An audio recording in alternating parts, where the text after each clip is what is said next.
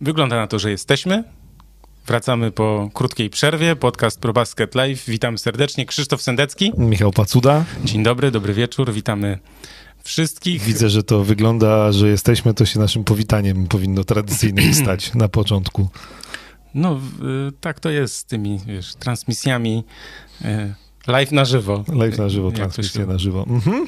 Tak, a więc y, jesteśmy. Witamy wszystkich, witamy, którzy są dzisiaj z nami tutaj na żywo i też witamy tych, którzy będą z nami troszkę później, bo też wiemy, że wiele osób ogląda z opóźnieniem, potem też słucha, także witamy serdecznie, zapraszamy do komentowania na czacie, już tutaj jest trochę wiadomości, witamy serdecznie, cześć, cześć, cześć. Przypominam, że jesteśmy w Blaszak Studio, gdzie jakby ktoś chciał też nagrywać czy podcast o koszykówce, czy może o czymś innym, to też oczywiście może. Tutaj jest też ta specjalna dziupla, gdzie można zaśpiewać. Krzysiek chciał, ale mówi, że jeszcze musi trochę potrenować, poćwiczyć. Ja nie umiem śpiewać, no. No ale słuchaj, śpiewać każdy może, trochę lepiej lub trochę gorzej. E, zaczynamy. Mm, będziemy oczywiście dzisiaj, o czym będziemy mówić? Na pewno podsumujemy sobie transfery. Dużo jest ciekawych rzeczy do gadania, e, do analizowania, do tutaj e, ciekawych prognoz i też ocen. Też liczymy na wasze tutaj oceny. Możecie nas weryfikować albo gdzieś właśnie rekomendować tematy. Wszystko w porządku? Tak, Słychać tak, nas? No tak, to nie, wszystko okej, okay, no. No to dobrze. To, to na pewno. Rynek właśnie wolnych agentów sobie podsumujemy, natomiast zaczniemy od tego, co było, odbyło się i się zakończyło, a więc Igrzyska Olimpijskie. Tak jest. Dzisiaj widzę, że w mediach jest ogólne poruszenie, przynajmniej polskich, e, z powodu filmiku, który opublikował Javal McGee e, z, nazwijmy to, przemową po finale e, Grega Popowicza z szatni. Więc Myślałem, trochę... że z tym tańcem, bo on tam, widziałeś jak tańczył, jak, a widziałeś jak trenował w lobby hotelowym, pokazywał jak się broni? Nie, ale widziałem nie na przykład jak Damian Lillard miał problem z otworzeniem szampana i się wszyscy nabijają, że no chyba pierwszy raz coś świętował, bo nie mógł. Ała. E, e, tak, no więc to trochę taki pocisk w kierunku Iliarda, ale z Grega Popowicza zeszło ciśnienie, bo e, troszeczkę na koniec tej przemowy do zawodników e, pojechał wszystkim, którzy krytykowali tę kadrę. Nie będę dokładnie powtarzał, bo były tam przekleństwa, U. E, ale dzisiaj, dzisiaj to jest temat, widzę, pojawiający się dosyć często, e, więc Greg Popowicz myślę, że odsapnął, bo, bo zaczynał te igrzyska e, nie najlepiej. No. Po porażce z Francją w pierwszym meczu to w ogóle bilans 6-3 w meczu o punkty, 6 zwycięstw, 3 porażki, no to jak na reprezentację Stanów Zjednoczonych to było mizernie. Pamiętamy też Mistrzostwa Świata dla nich nieudane. Mhm. I i, e, no ale później po tym pierwszym meczu z Francją e, już naprawdę bez większych problemów Amerykanie, tak, na, prawdę mówiąc, zdobyli to mistrzostwo i finał z Francuzami, i wcześniej mecz z Australią, e, więc nikt już poważnych problemów im nie sprawił. Kevin Durant, znakomity turniej. Naprawdę cieszmy się, możemy go różnie oceniać, on pewnie za dużo czasu spędza w mediach społecznościowych, odpowiadając na e, krytykę e, do różnych ludzi w różny sposób. On na pewno możemy go nie lubić, bo e, poszedł do Golden State Warriors zdobywać tytuły, później odszedł z Golden State Warriors do Brooklyn Nets, natomiast Kevin Durant jest absolutnie jednym z najlepszych koszykarzy na tej planecie i jest i był liderem tej drużyny i KD poprowadził ten zespół do Mistrzostwa Olimpijskiego. E, z historii, które mnie wzruszyły, a o których nie wiedziałem wcześniej, Javal McGee, mówiłem tutaj, że to e, zalatuje lekką desperacją, że Javal McGee jest w tej kadrze, no ale dobra, jak już był, e, ja już nie oceniam, zwycięzców się nie ocenia, nawet Keldon Johnson się obronił w tej kadrze, skoro Amerykanie wygrali. Natomiast Javal McGee zdobył złoty medal olimpijski i uważaj, jego mama, Pamela McGee, była mistrzynią olimpijską olimpijską w Los Angeles w 1984 roku, więc teraz synek przywiózł też złoto olimpijskie, więc to taka e, fajna rodzinna historia. Oczywiście e, świetny Luka Doncic, oczywiście e, Uwaga, będę się roz... unboxing będzie, będę się rozbierał. E, reprezentacja Australii, tu jest koszulka dzisiaj, flaga australijska, e, tak? Czyli... Ta, ta koszulka to pamięta chyba ten... No, stare dziady. Italia 90 Wiesz co, nie miałem czasu kombinować z nową koszulką reprezentacji Australii, to nie jest taka prosta sprawa, więc, więc jest taka e, pasująca mm, do mojego rocznika i rocznika Patego Millsa i pozostałych. Mojego więc, też. Twojego też, więc drużyna, którą nazwałem Stare Dziody, e, spisywała się całkiem nieźle. Medalu złotego nie zdobyła, natomiast Brose jest wreszcie cztery razy do tej pory Australijczycy dochodzili do półfinału Igrzysk Olimpijskich i za każdym razem kończyli na czwartym miejscu, więc naprawdę dla nich to jest ogromny sukces. E, I naprawdę Patty Mills e, po raz kolejny pokazał, mm, że potrafi być fantastycznym liderem. W ogóle, e, no też Damian Lillard po pierwszym meczu coś takiego powiedział, że zrobił wielkie oczy i stwierdził, że ci gracze zagraniczni to oni jakoś lepiej w reprezentacjach narodowych grają niż w NBA. Tak.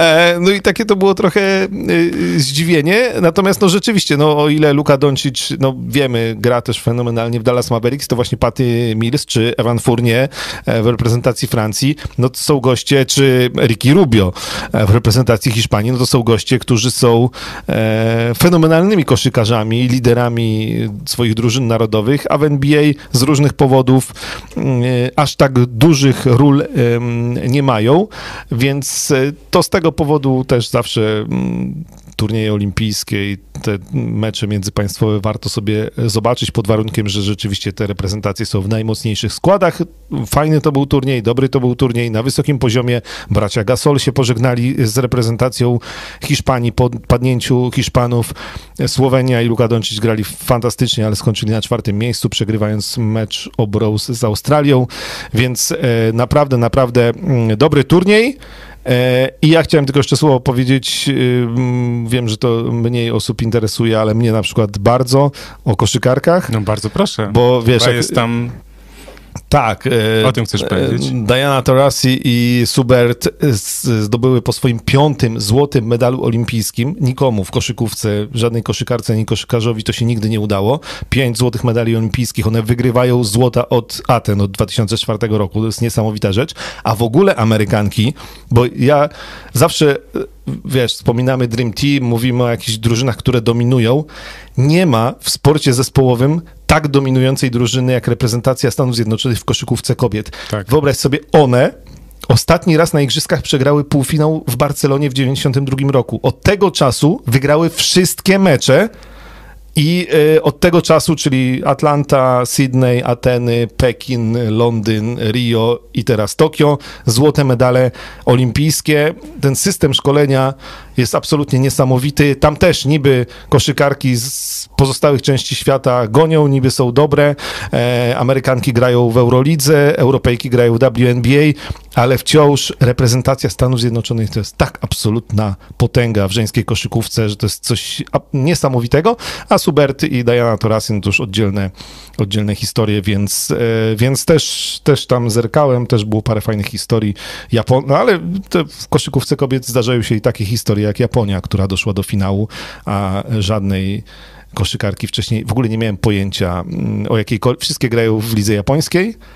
E, okay. I przyjechały. Znana e, liga, w, transmitowana. Słuchaj, e, najwyższa 185 cm wzrostu, a tam niektóre po 160 i one grały naprawdę fajną koszykówkę i nie to, że jakimś fuksem. Nie, one pokonały Belgijki, pokonały e, Serbki w, w, w, w, półfinale francuski, tak? E, więc doszły do finału, przegrały oczywiście z Amerykankami w finale, ale też duże brawa dla Japonek, więc e, fajny to był turniej e, i no tak, i parę rzeczy fajnych z niego zostaje głównie dotyczących Stanów Zjednoczonych.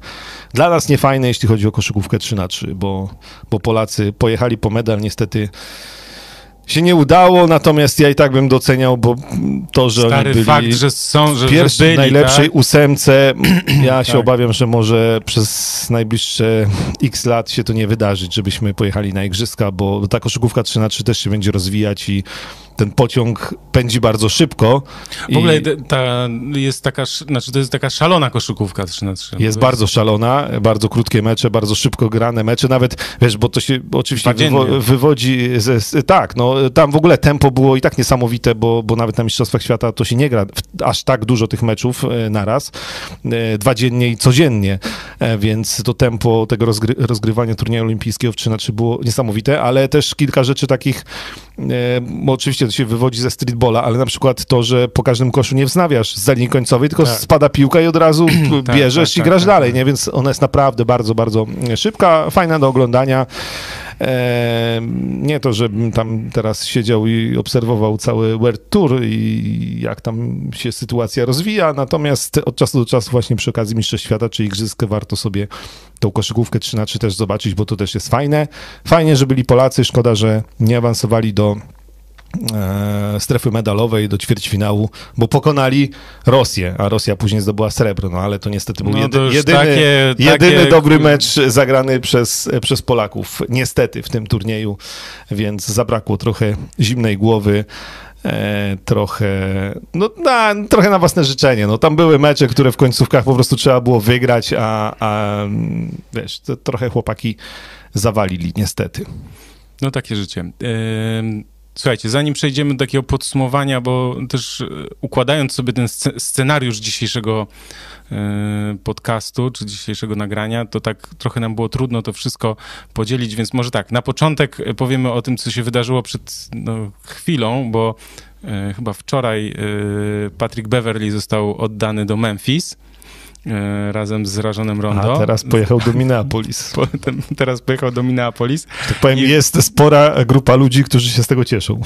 Tak, ale też jest y, idealne zdjęcie na, aż wrzucę link na czat, idealne zdjęcie tutaj Max Kaczmarek pisząc ten tekst y, idealne, przepraszam, kliknijcie, zobaczcie minę e, Patryka Beverley'ego, który akurat gdzieś w szatni udzielał wywiadu, natomiast jego mina, zaskoczenie, bo trafiasz z słonecznego Los Angeles, gdzie masz po prostu, wiesz, zimą plus 25, do Minnesoty, e, o której wszyscy wiemy, że e, zimą jest czasem minus 25, więc jakby ała, to musi zaboleć. Wróci ten temat jeszcze dzisiaj przy okazji Luka Longleya. Tak jest, tak, tak, tak, tak. To, to Czy temat pewno. Minnesoty. Tak, e, więc tu jest taka szybka, znaczy to jest wymiana i taka ciekawostka. Co o tym myślimy? Bo też padło takie pytanie.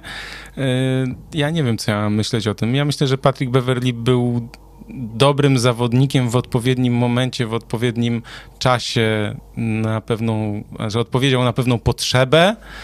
E, Russell Westbrook uważa, że on nie umie grać w kosza w ogóle.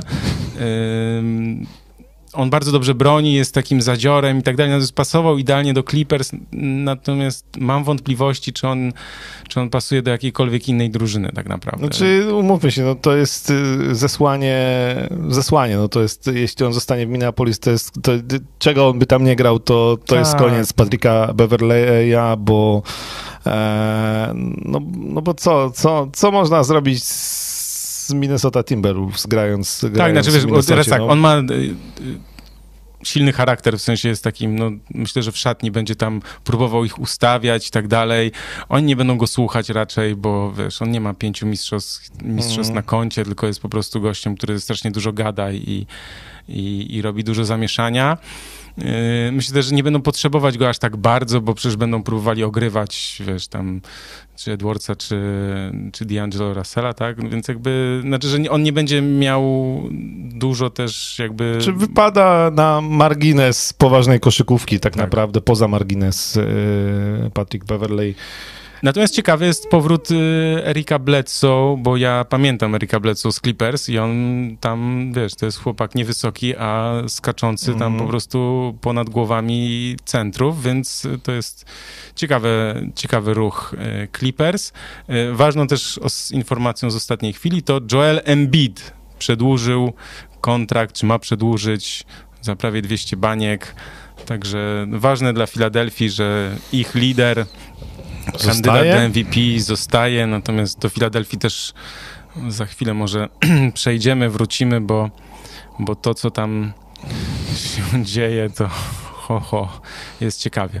Yy, dobrze, więc ja tak naprawdę, żeby podsumować te, poczekajcie, jeszcze zerkniemy na czat, dziady, nie dziady, chciałbym, by wyjaśnili. Ale co wyjaśnili? Mnie? A. Yy, najlepsze, no, trochę... ja nie wiem, ale poczekaj, czy, czy, pytanie, czy to jest żart? Do Złota Australii zabrakło Simonsa w, w ofensywie. To rozumiem, może że być, jest e, może być. Taki... E, słuchaj, ben, no widzisz, wraca ten wątek Filadelfii. Ben Simons, jak co roku tradycyjnie e, w wakacje dostajemy obrazki, jak on e, rzuca trójki na treningu. Tak, i bardzo Więc, ciężko. Tam, tak. Spoko, wszystko w normie. Beverly będzie odśnieżał. No tak, bałwany mogą ulepić, jak domek w karkonoszach. Bledsoe 185. No to jest to 185, Eric Bledsoe, to on chyba jednak ma... W butach. W butach i to nie wiem, czy nie w chodakach, więc bym tutaj był ostrożny z tym jego wzrostem. On ma pewnie z 1,80 m tak naprawdę. No ale e, okej. Okay. Słuchaj, e, ja proponuję, że e, kilka drużyn ominiemy, bo nie przelecimy wszystkich 30. Ważne rzeczy, które się wydarzyły w takich... No, pogadamy o tych drużynach, Gdzie coś się wydarzyło. Gdzie coś się większego Albo się wydarzyło. nie wydarzyło, a wszyscy na to liczyli, albo przynajmniej niektórzy. Tak, no więc na pewno dużym zaskoczeniem w Bostonie, bo chyba sobie polecimy po prostu... E, alfabetycznie? Alfabetycznie, myślę, że to będzie... To już Atlantę minęliśmy na wstępie. Atlantę, no bo, no bo wiesz, no... Co to można powiedzieć o Atlancie? No nic nam się... E, że zostaje John Collins, podpisał w końcu A, kontrakt. No, dobrze, no to, no to, to jest No ważne. tak, ale to są takie tak, oczywistości, no to, tak, bo tam które nie wymagają komentarza, nazwijmy e, to, Więc no. tak, jestem ciekaw, ja jestem ciekaw właśnie na przykład Atlanty, czy oni będą no w tak, stanie ale tak to jest grać temat, to jest ten. temat Ale dobrze, na... to jest inny temat. Da, tak, tak, na, przed, na przedsezonową to... zapowiedź, prawda? A dzisiaj chcemy podsumować dobrze, sobie to lećmy rzeczy. z transferami. Mnie ciekawi ruch Bostonu e, w postaci odesłania Kemby Walkera, który wiemy, że trafił do Nowego no to, Jorku to przez Oklahoma. Przepowiadaliśmy, że to się w końcu musi wydarzyć. Tak, natomiast myślę, że przy okazji Bostonu to też nie ma tutaj co na tę chwilę dużo mówić. Ważne, że tam, no nie wiem, Markus Smart przedłużył, tak, ale e, że Denis Schroeder e, odrzucił 80 baniek nawet grubych, 84. wielkich. Ile? 84 nawet. 84 miliony dolarów on Ty... odrzucił, bo uważał, że zasługuje na 100 milionów. Tak, od Los Angeles Lakers wiosną tak. dostał taką propozycję. Tak, i nie skorzystał z tej za opcji. Za 4 lata. Mhm. I y, wylądował w Boston Celtics za 5? 900. 5 900, no to prawie 6. No ja powiem szczerze, to i tak jest oczywiście taka kwota, że on i tak zarobił mnóstwo pieniędzy i tak dalej, natomiast ryzyko, jakie podjął, to też pokazuje, jaka NBA jest brutalna, że wiesz, że... No bo tak naprawdę mi to się podoba w ogóle w NBA, że nawet jak ktoś jest niezły, dobry, tak jak Schroeder jest, no powiedzmy, gdzieś dobrym graczem na poziomie NBA, to jednak wiesz, nie było tam lasu rąk, czy listy ofert po prostu, że drużyny się o niego nie zabijały, bo tak, ani nie jest zawodnikiem, który odmieni ci losy drużyny, tak, mhm. że nagle zaczniesz walczyć o mistrzostwo. Lakers go wzięli, bo potrzebowali akurat jedynki, yy, no ale inne drużyny już niekoniecznie. niekoniecznie. I teraz jest tak, że wiele drużyn powiedziało, słuchaj, po co nam średni Schroeder, jak my mamy młodych, którzy może teraz są nawet gorsi, ale my będziemy ich ogrywać, bo, bo nie ma... Tak, no albo mamy na tyle mocnych liderów, czy jakby do, dobrą, mocną jedynkę, że nam niepotrzebny jest Dennis Schroeder. E, natomiast dla Boston Celtics e, jest to na pewno promocja, bo tak jak mówisz, no Schroeder, ja trochę mam z nim problem, bo nie wiem, gdzie on ma sufit zawieszony, ale coś mi się zdaje coraz bardziej, Chodzi że już... o głowę? E, jakby w ogóle o to... Ja, mi się wydaje, że on ciągle ma większy potencjał niż to, co ja widzę w jego wykonaniu. Nie, tam głowa jest ogranicznikiem.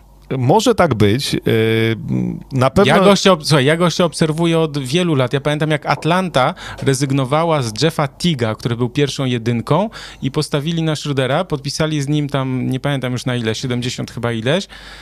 I wiesz, tam, nie wiem, po roku czy coś, czy, czy po dwóch, no podziękowali mu, bo stwierdzili, że to nie jest to, więc znaczy, jeśli, ktoś pewno... pod, słuchaj, jeśli ktoś podpisuje, znaczy podpisujesz zawodnika, stawiasz na niego, inwestujesz, chcesz, żeby był pierwszą jedynką i potem mówisz to był błąd, to coś jest nie tak.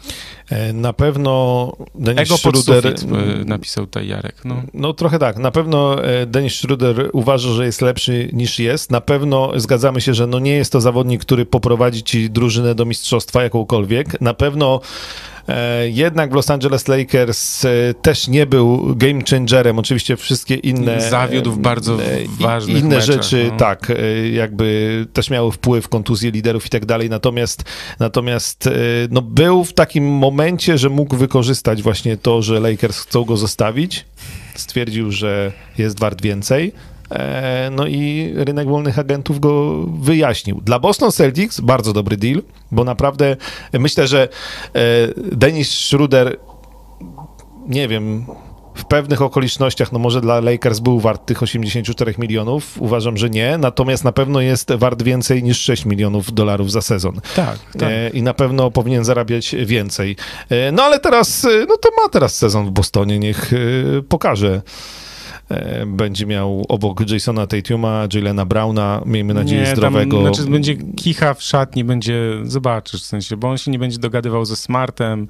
Dobra, zostawmy to. Nie, szkoda, szkoda czasu na, na takie rzeczy. Yy, o Brooklyn Nets szyb, szybko, krótko, w sensie takim, że Spencer Dinwiddie poszedł do Waszyngtonu, natomiast przyszedł Patty Mills i to jest dobre. Po Igrzyskach Olimpijskich informacja. to też I Blake powiedzieć. Griffin e, Zostaje. zostaje. Jest tam problem, bo mm, próbują teraz się dogadać z e, Wielką Trójką, żeby wszyscy zostali, podpisali przedłużenia. Ja myślę, że to się raczej powinno zadziać, aczkolwiek ja cały czas mam wątpliwości odnośnie Kyriego Irvinga, bo mój drogi, na jakiej planecie, z, jak, z jakiej planety on przybył i dokąd zmierza, to tego nikt nie wie. Myślę, że on sam tego nie wie. Mm, Ale chyba wszystko tam idzie. Znaczy, jak nie, przepraszam za wyrażenie, odbije jakoś bardzo Kyriemu, to myślę, że tam idzie, idzie w kierunku tego, że oni przedłużą te kontrakty, więc e, Brooklyn Nets raczej spokojnie, więc jeśli będą zdrowi, to kandydat do mistrzostwa na pewno. Shooter idealny do Minnesoty. No, ale tam masz, tam jest, są inni zawodnicy, więc trochę szkoda właśnie czasu na, na, na, na ogrywanie Schroedera, który niewiele da. Dobra, yy, Charlotte zostawiamy. Ja bym pogadał chwilę o Chicago Bulls, bo to jest drużyna, która zrobiła dosyć sporo ruchów. Wielkie boom. Wielkie... Zrobiła po, po raz kolejny pan Karnisowasz zadziałał na rynku agentów i znowu jest głośno.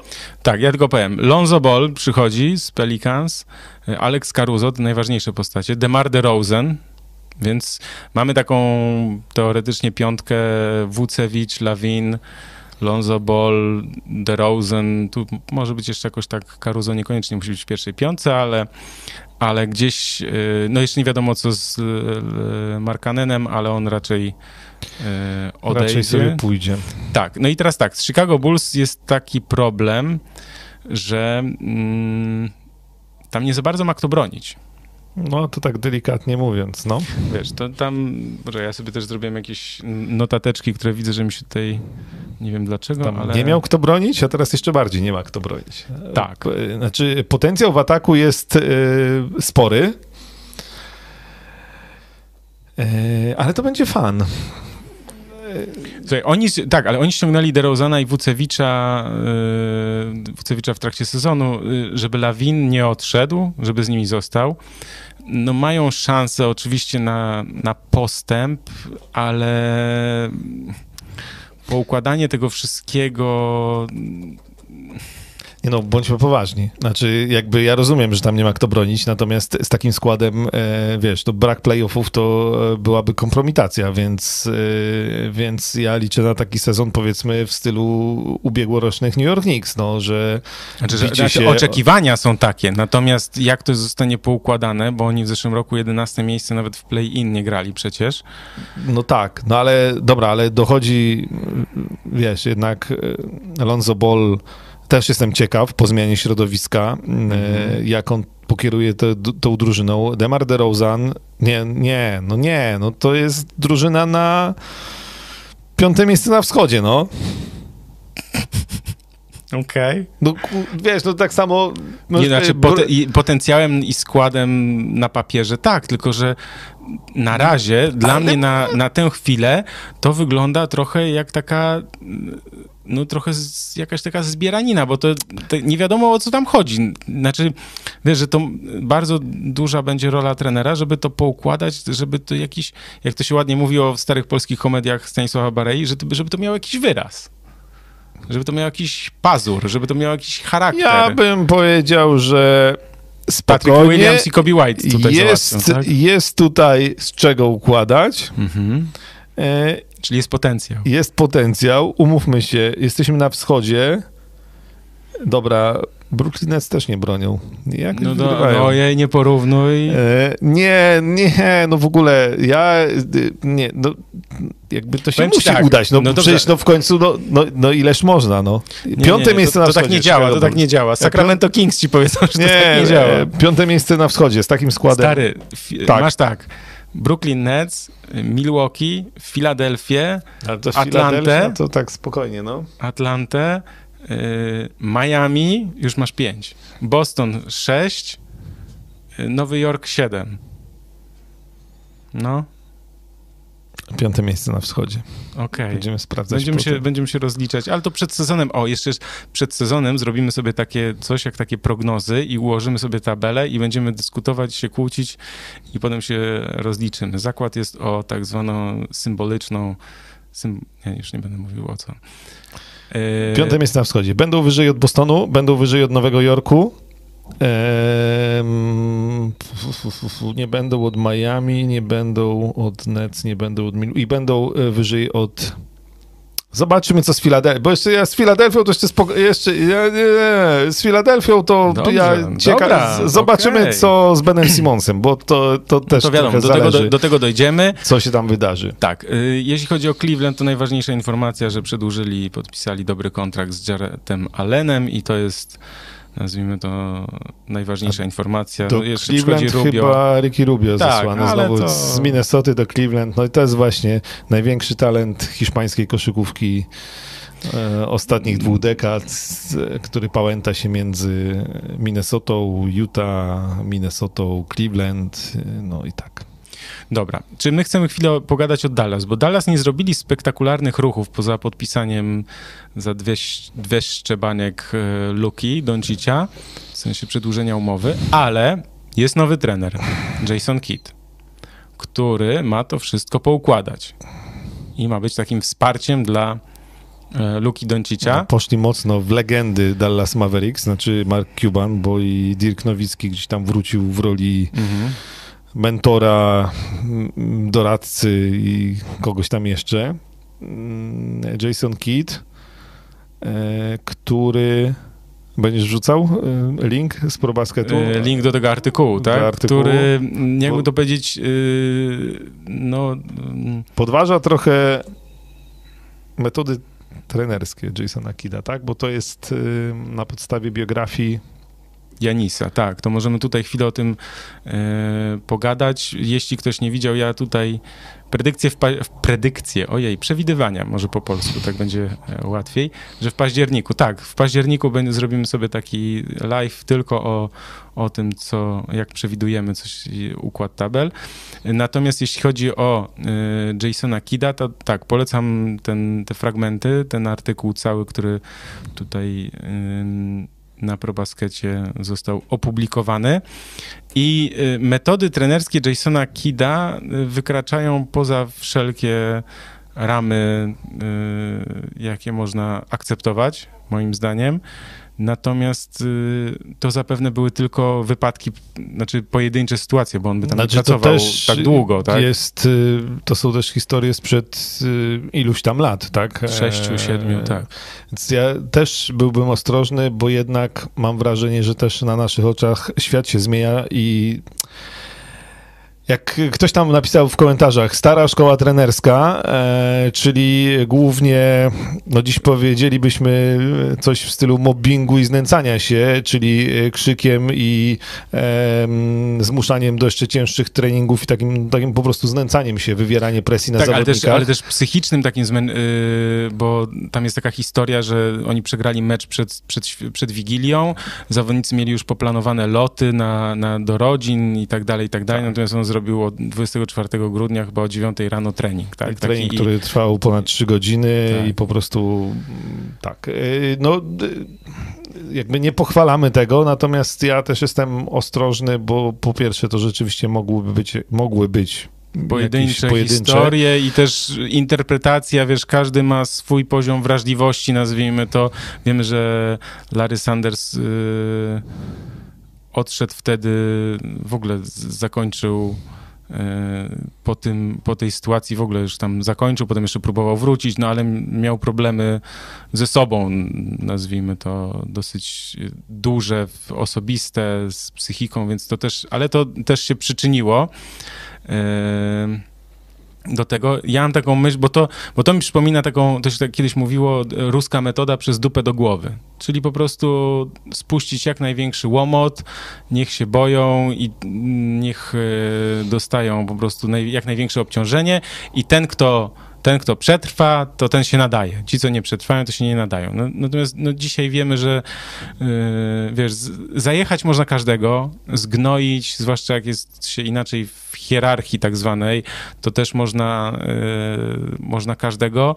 Natomiast y, myślę, że ostatnie lata pokazały, że takich ludzi, nazwijmy to kulturalnych, tak jak Steve Kerr, który po prostu, wiesz, nie gnoił Stefa Kerrego, tylko po prostu wyciągnął z niego wszystko, co y, było możliwe najlepszego, tak? Więc jakby to jest, y, wiemy, że to jest, nazwijmy to, metoda jednak skuteczniejsza. I ja nie mówię tutaj o tym, że należy być miłym e, za miłym, ale też jest bardzo duża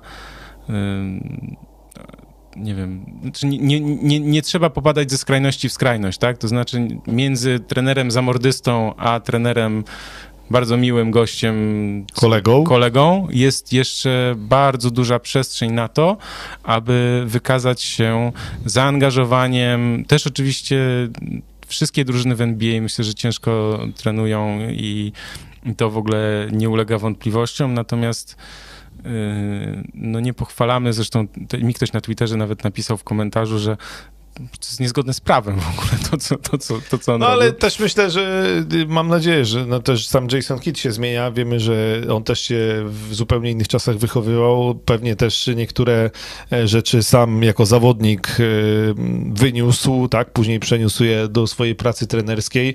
E, był świetnym koszykarzem, był liderem mm, na boisku. Ja myślę, że spokojnie zobaczymy i... Ja myślę też, że Luka Doncic sobie nie pozwoli na, no na jakiekolwiek, e, wiesz, hamstwo, czy, czy jakieś takie rzeczy, które będą, wiesz, w niego uderzać, więc to, to myślę, że to się nie wydarzy. Ciekawe jest to, i co Dallas Mavericks zrobią z Porzingisem, no, mówi się o tym, że, znaczy Kit powiedział, że w ogóle chce tam go zostawić, że będzie to ustawiał i tak dalej, tylko że też wiemy, że to trochę jak z Simonsem, że najpierw go skrytykowali, a potem się zorientowali, że ty, kurde, jak my go tak krytykujemy, to nikt go nie weźmie. To weź teraz, powiedz coś miłego o, o Simonsie i to samo chyba, znaczy można podejrzewać, że Dallas Mavericks ro, robią z Porzingisem.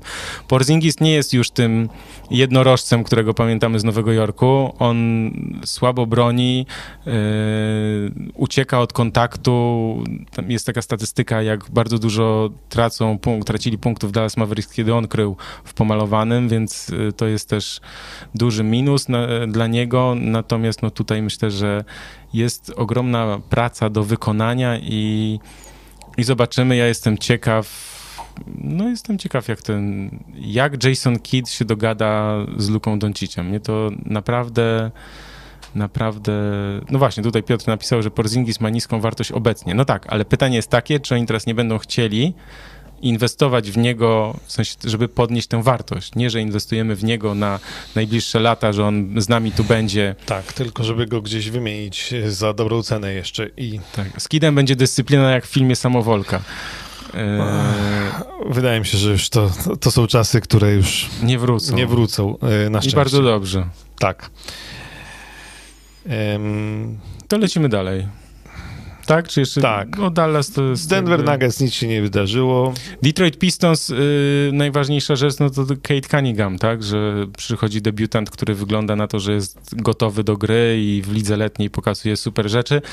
Tradycyjnie o debiutantach nie mówimy, dopóki ich nie zobaczymy w grze przeciwko dorosłym, e, starym dziodom. Tak, także spokojnie z tą ligą letnią. Też przy, ja przyznaję, że mm, o ile igrzyska śledziłem całe, to ligę letnią to powiem ci nie, nie za no bardzo. To, wiesz, no, no więc, highlightsy się widziało, tak, więc jakby... Więc jakby z wyciąganiem wniosków poczekamy mhm. do sezonu zasadniczego jednak.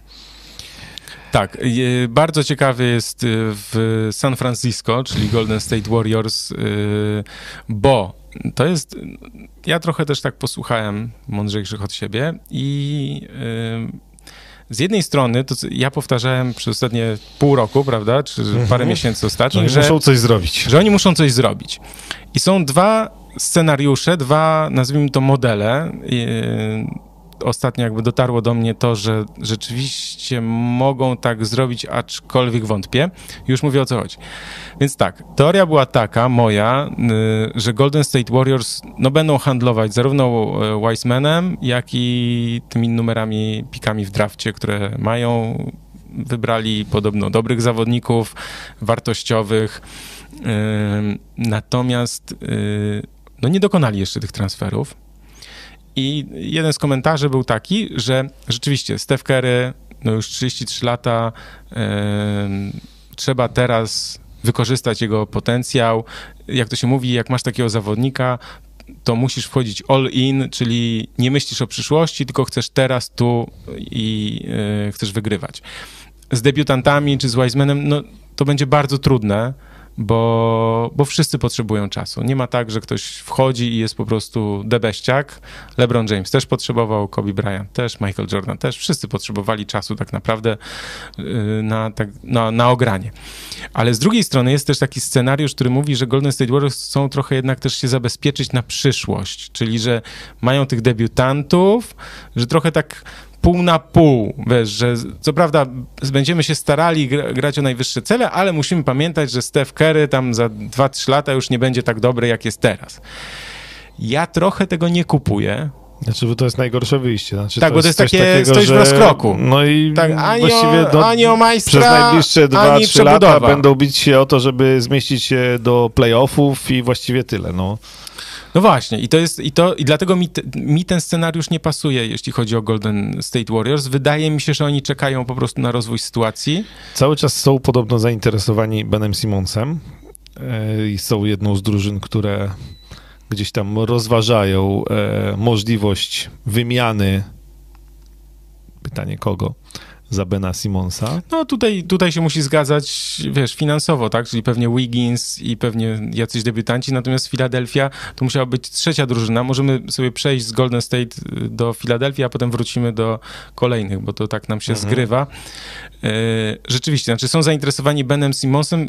Dużo też osób mówi, że Damian Lillard powinien pójść tam, bo pamiętajmy, że jest trzech takich zawodników, nazwijmy to z takiego topu topu, którzy których sytuacja jest, nazwijmy to, jeśli nie dwuznaczna, to możliwe są ruchy, tak? Czyli mówimy o y, Benie Simonsie, którego Philadelphia bardzo chce wytransferować.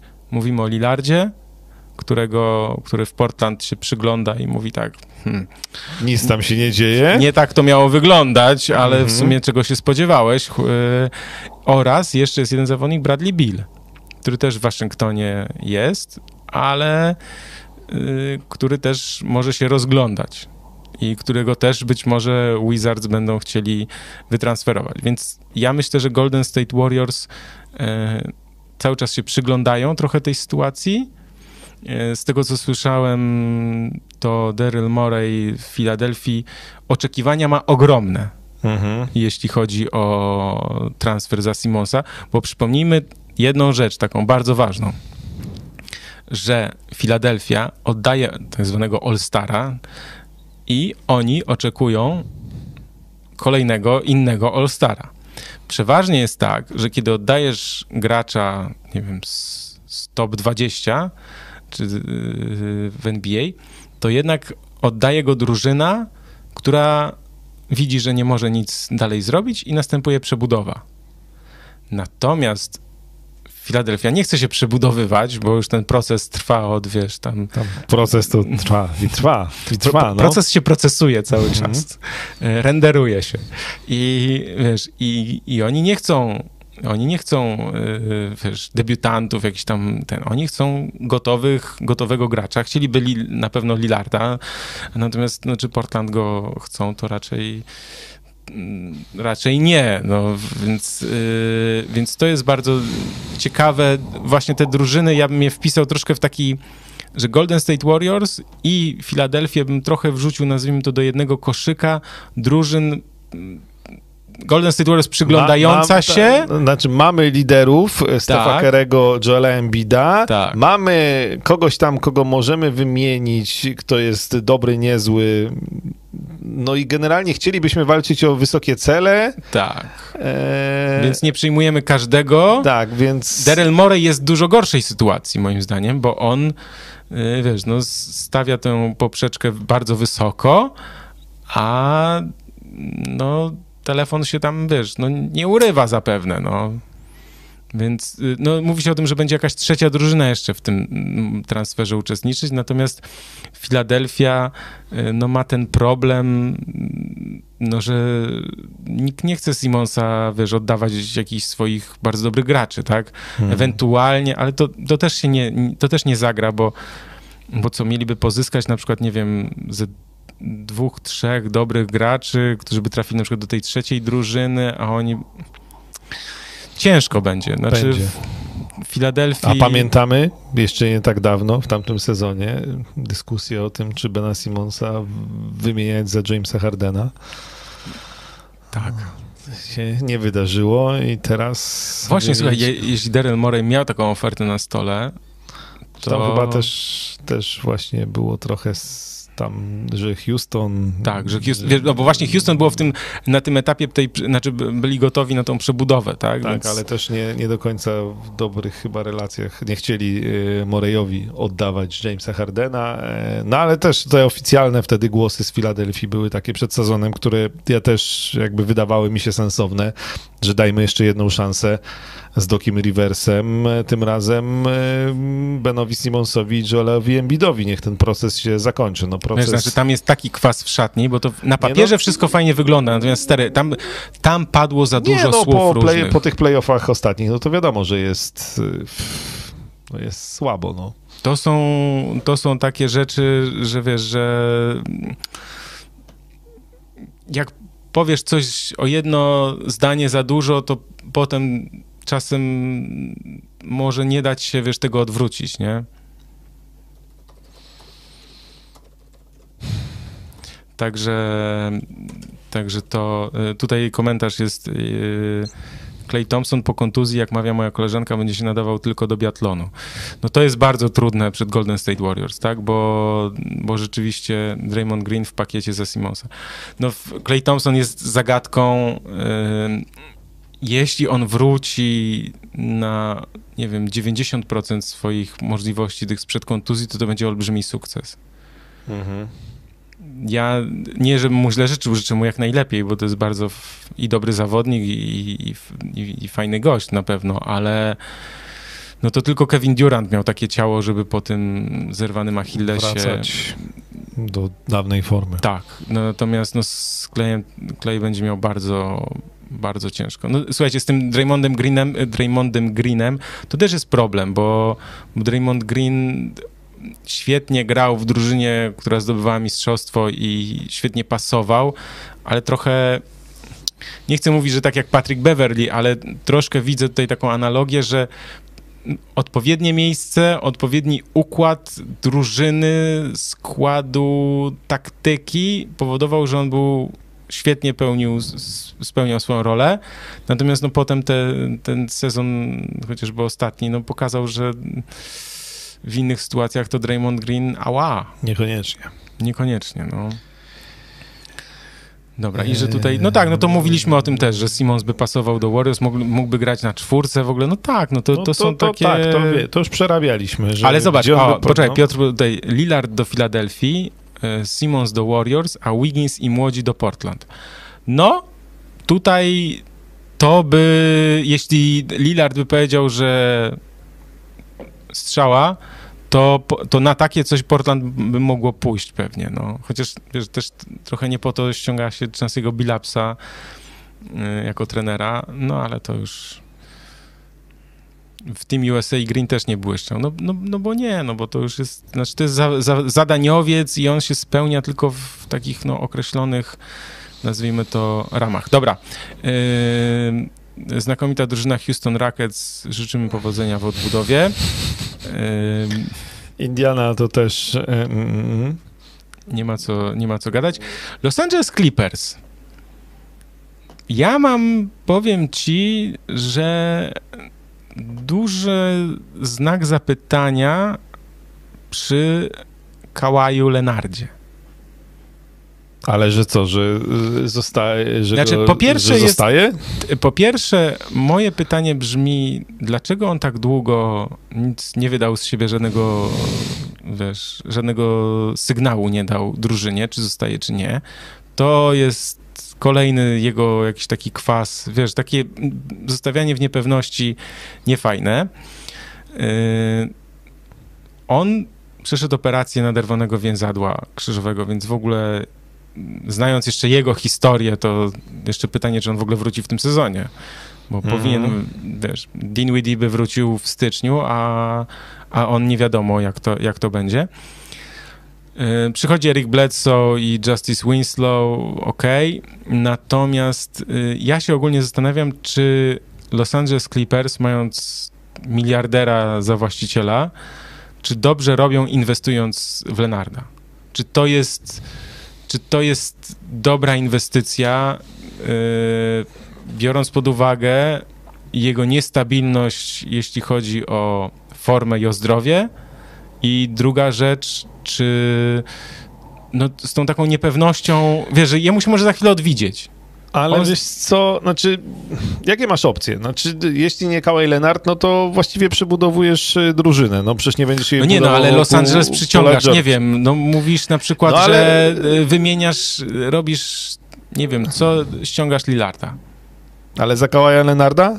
Nie. To ja na miejscu Portland bym się, bo właśnie też chodzi o to, że jakby inne drużyny też na to patrzą i Kawhi Leonard e, nie jest tym gościem, który był po sezonie w Toronto Raptors, kiedy wydawało się, że mm. jest absolutnie mm, no, największą wtedy, tak, no wtedy przez moment największą gwiazdą NBA, tak, na, był na szczycie, był MVP finałów. E, teraz jego sytuacja jest inna, też ta wartość na pewno spadła, z drugiej strony z punktu widzenia Los Angeles Clippers, ja to rozumiem. Znaczy, jeśli nie możesz go wymienić za Damiana Lillarda, a moim zdaniem nie możesz, mhm. e, no to, to spróbujmy raz jeszcze. Podejrzewam, że jakieś tam jednak podstawy e, władze Los Angeles Clippers i e, ich szef, jak on się nazywa? Steve Ballmer. Steve Ballmer, właśnie. E, ma do tego, że że go zostawia. Znaczy wciąż inaczej. Jeśli Kawhi Leonard wróci do zdrowia mhm. i w miarę do swojej formy takiej, jaką prezentował momentami w poprzednim sezonie, czy podczas sezonu w Toronto Raptors, mhm. no to to jest znowu drużyna do walki o mistrzostwo. E, I sądzę, że skoro Kawhi Leonard tam zostaje, to stwierdzili w Los Angeles, że to jest mniejsze ryzyko niż próbować go gdzieś wypchnąć i budować, no tak. jakoś przebudowywać drużynę, więc... Trochę... Ja, ja wciąż uważam, że Kawhi on jest dziwny, on tak nikomu nic nie mówi, jest wielką chodzącą tajemnicą, są problemy ze zdrowiem, natomiast Kawhi Leonard zdrowy to wciąż jest gość, który ci może wygrać e, No mistrzostwo. tak, ale, ale jesteś rok w plecy. Mam takie poczucie, e, oczywiście, znaczy trochę nie mają wyboru, trochę są zakładnikami swojej decyzji sprzed dwóch lat. No tak, Tam, no, Tak, tak. to też. Natomiast y, to w- No ciągle... podjęli, podjęli ryzyko, ale chodzi mi tylko o taką, o taką rzecz, że może się okazać, że to wcale nie był dobry ruch. Oczywiście ja nie mówię, że... No ale to będziemy wiedzieli po sezonie. No jak Tak, znowu się tak. okaże, że Kawhi Leonard, y, nie wiem, nie wróci do gry, albo przez większość sezonu będzie kontuzjowany, albo znowu wypadnie w playoffach, tak jak w tych poprzednich playoffach, y, no to no, no, no powiemy, no tak, no Kawhi Leonard, no trzeba było zrobić inaczej. Natomiast y, ja, te, te, ja chciałbym zobaczyć tę drużynę zdrową. Ja chciałbym zobaczyć tę drużynę w playoffach y, ze zdrowym Kawajem Leonardem. Ale wiesz, że to, to właśnie jest taki problem, że to się może nie zadziać. No to się może nie zadzieć, bo tu jest ryzyko. Natomiast gdybym był Steven Ballmerem i już ściągnąłbym tego Pola George'a i Kawaja Leonarda dwa no lata tak, temu, To bym... to ja jednak ja bym, ja bym wolał stracić ten rok i zaryzykować niż, e, niż teraz próbować, bo wydaje mi się, że nie, nie wymienisz na... na Nie, nie na, wymień. No, masz nie, problem taki jak z Simonsem, tak? Znaczy, że... No trochę mniejszego kalibru, ale, ale Kawhi Leonard jest niewiadomą, jest problem z kontuzjami i jakby no nikt ci nie odda swojego lidera za niego, no i tyle. Tak. Więc jakby na papierze Kawhi Leonard wciąż wygląda lepiej niż wyglądał w poprzednim sezonie w rzeczywistości. Na papierze, a w rzeczywistości... No w rzeczywistości to Jest było cała lista niewiadomych Zabrakło i- go tak no, w decydujących meczach playoffów. No Tak, oczywiście o kontuzjach, o kontuzji nie przewidzisz, tak? Więc jakby to jest ryzyko wliczone tutaj... Natomiast są zawodnicy no jakby bardziej podatni, Tak, tak. gdzie można bardziej to przewidzieć i mniej. No i akurat Kawhi Leonard jest tym gościem, z którym gdzieś tam w ostatnim czasie są problemy z kontuzjami. No tak, no... Trudny czas dla kibiców Los Angeles Clippers. Dziwi mnie, że każdy od kilku lat handluje Lillardem, przecież mówi, poczekaj, bo mi się przewinęło, e, wielokrotnie, że nigdzie się nie planuje ruszać, podkreśla, że lojalność jest najważniejsza, dziennikarze ciągle to samo. A z tą lojalnością to Wiesz co, znaczy, tak, ja widziałem ten komentarz, też chciałem na niego odpowiedzieć. Jedna rzecz, to znaczy Lillard chce y, być lojalny, natomiast on też mówi y, tak dosyć jasno, że drużyna czy klub i on muszą podążać w tym samym kierunku. To znaczy, że on ma dość grania w zespole, który zajmuje szóste, siódme, ósme czy dziewiąte miejsce i który, nie wiem, dochodzi raz do finału konferencji, a tak to, nie wiem, odpada raczej w pierwszej albo w drugiej rundzie. I to chodzi o to, że, że może dojść do takiej sytuacji. Nie chodzi tutaj o kwestie charakterologiczne, że on nagle się obrazi czy coś, tylko po prostu stwierdzi, że no, czas już na mnie. Po prostu, w sensie takim, że jak wy nie chcecie, jak wy nie jesteście w stanie, bo oni chcą, tylko nie są w stanie, bo to trochę jak z Simonsem, w sensie, czy, czy Ben Simmons by chciał grać w Portland, wiesz, no Ben Simmons to, i padają od amerykańskich dziennikarzy, padają określenia, że on to mógłby grać w Los Angeles e, albo, wiesz, w takim mieście, gdzie jest ten styl życia jego, nazwijmy to, bo my też nie wiemy pewnych rzeczy, tak, czyli taki, który mu odpowiada, a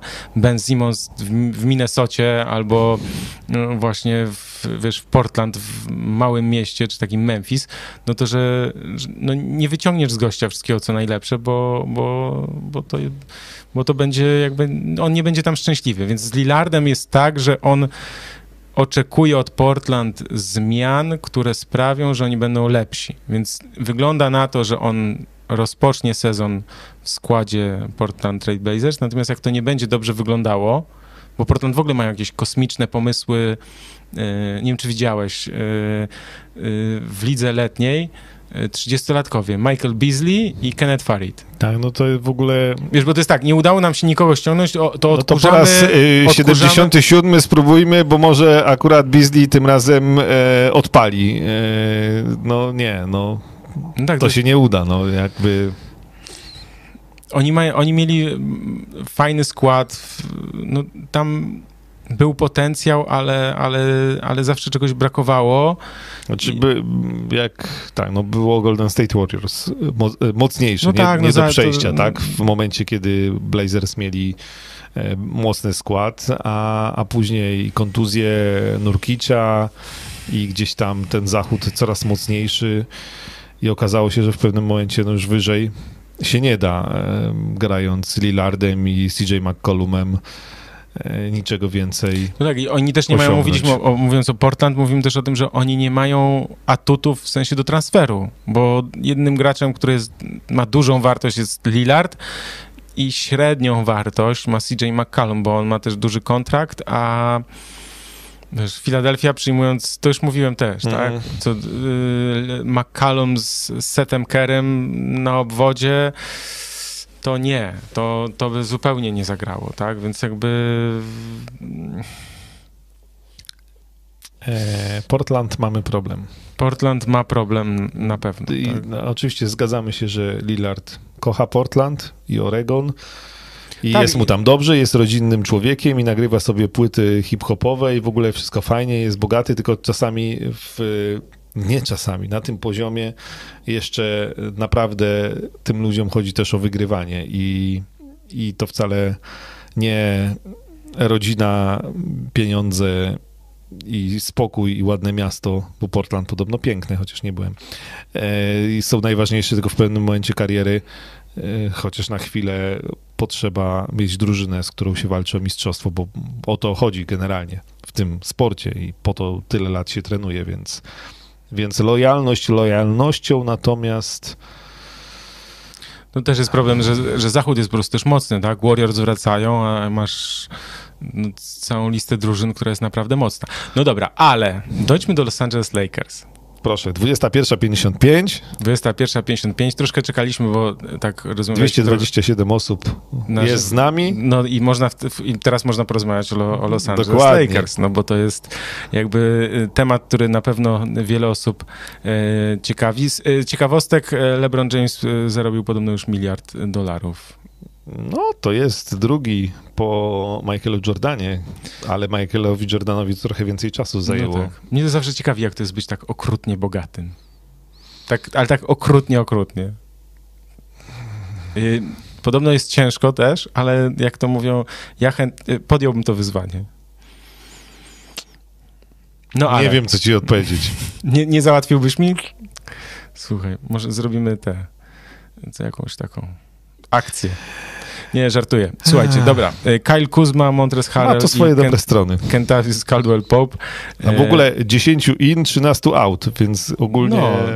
sporo się Tak. wydarzyło w Lakers. Ale najważniejsza rzecz jest taka, że przychodzi Russell Westbrook. I ym, Trochę mniej ważna, że Carmela Antony też tak, przychodzi. że przychodzi Carmelo Antony, yy, Trevor Ariza wraca, yy, Kent Bazemore przychodzi, Wayne Ellington, Dwight Howard, Malik Monk i Kendrick Nunn, yy, więc to są, no ale najważniejsza też, inf- znaczy bardzo ważna też informacja, że Taylor Horton Tucker przedłużył umowę, no bo jakby go stracili, to rzeczywiście rzeczywiście tutaj mógłby być problem. Więc ja sobie zerkam teraz do moich magicznych notatek o Los Angeles e, Lakers, e, żeby tutaj... Średnia wieku 104,3. Słuchaj, byśmy tam, e, no, troszkę byśmy zawyżyli, ale nie, nie za wiele. E, Ja myślę przede wszystkim, e, bo najpierw odpowiadając na ten argument, czy Westbrook pasuje do LeBrona. Ja uważam, że jeszcze 3-4 lata temu oni by do siebie, nazwijmy to, nie pasowali, nie potrafiliby ze sobą grać.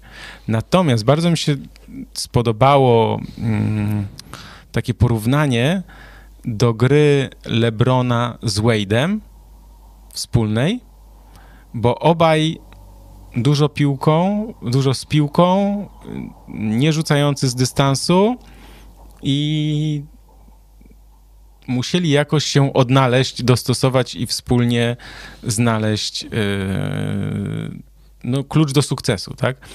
I yy, ja uważam, że oni mają misję do wykonania i Russell Westbrook już wie, że ma misję do wykonania. Zdobyć pierścień, Tak. Ale a jeszcze Carmela Antony też. No Carmel Anthony też, no tam wszyscy, wiesz, no... Jest misja. Jest misja do wykonania. LeBron James ma już swoje lata, to wiemy, rocznikowo 37, więc on moim zdaniem bardzo chętnie przyjął Russella Westbrooka y, do składu, bo trochę Russell Westbrook będzie robił za niego robotę.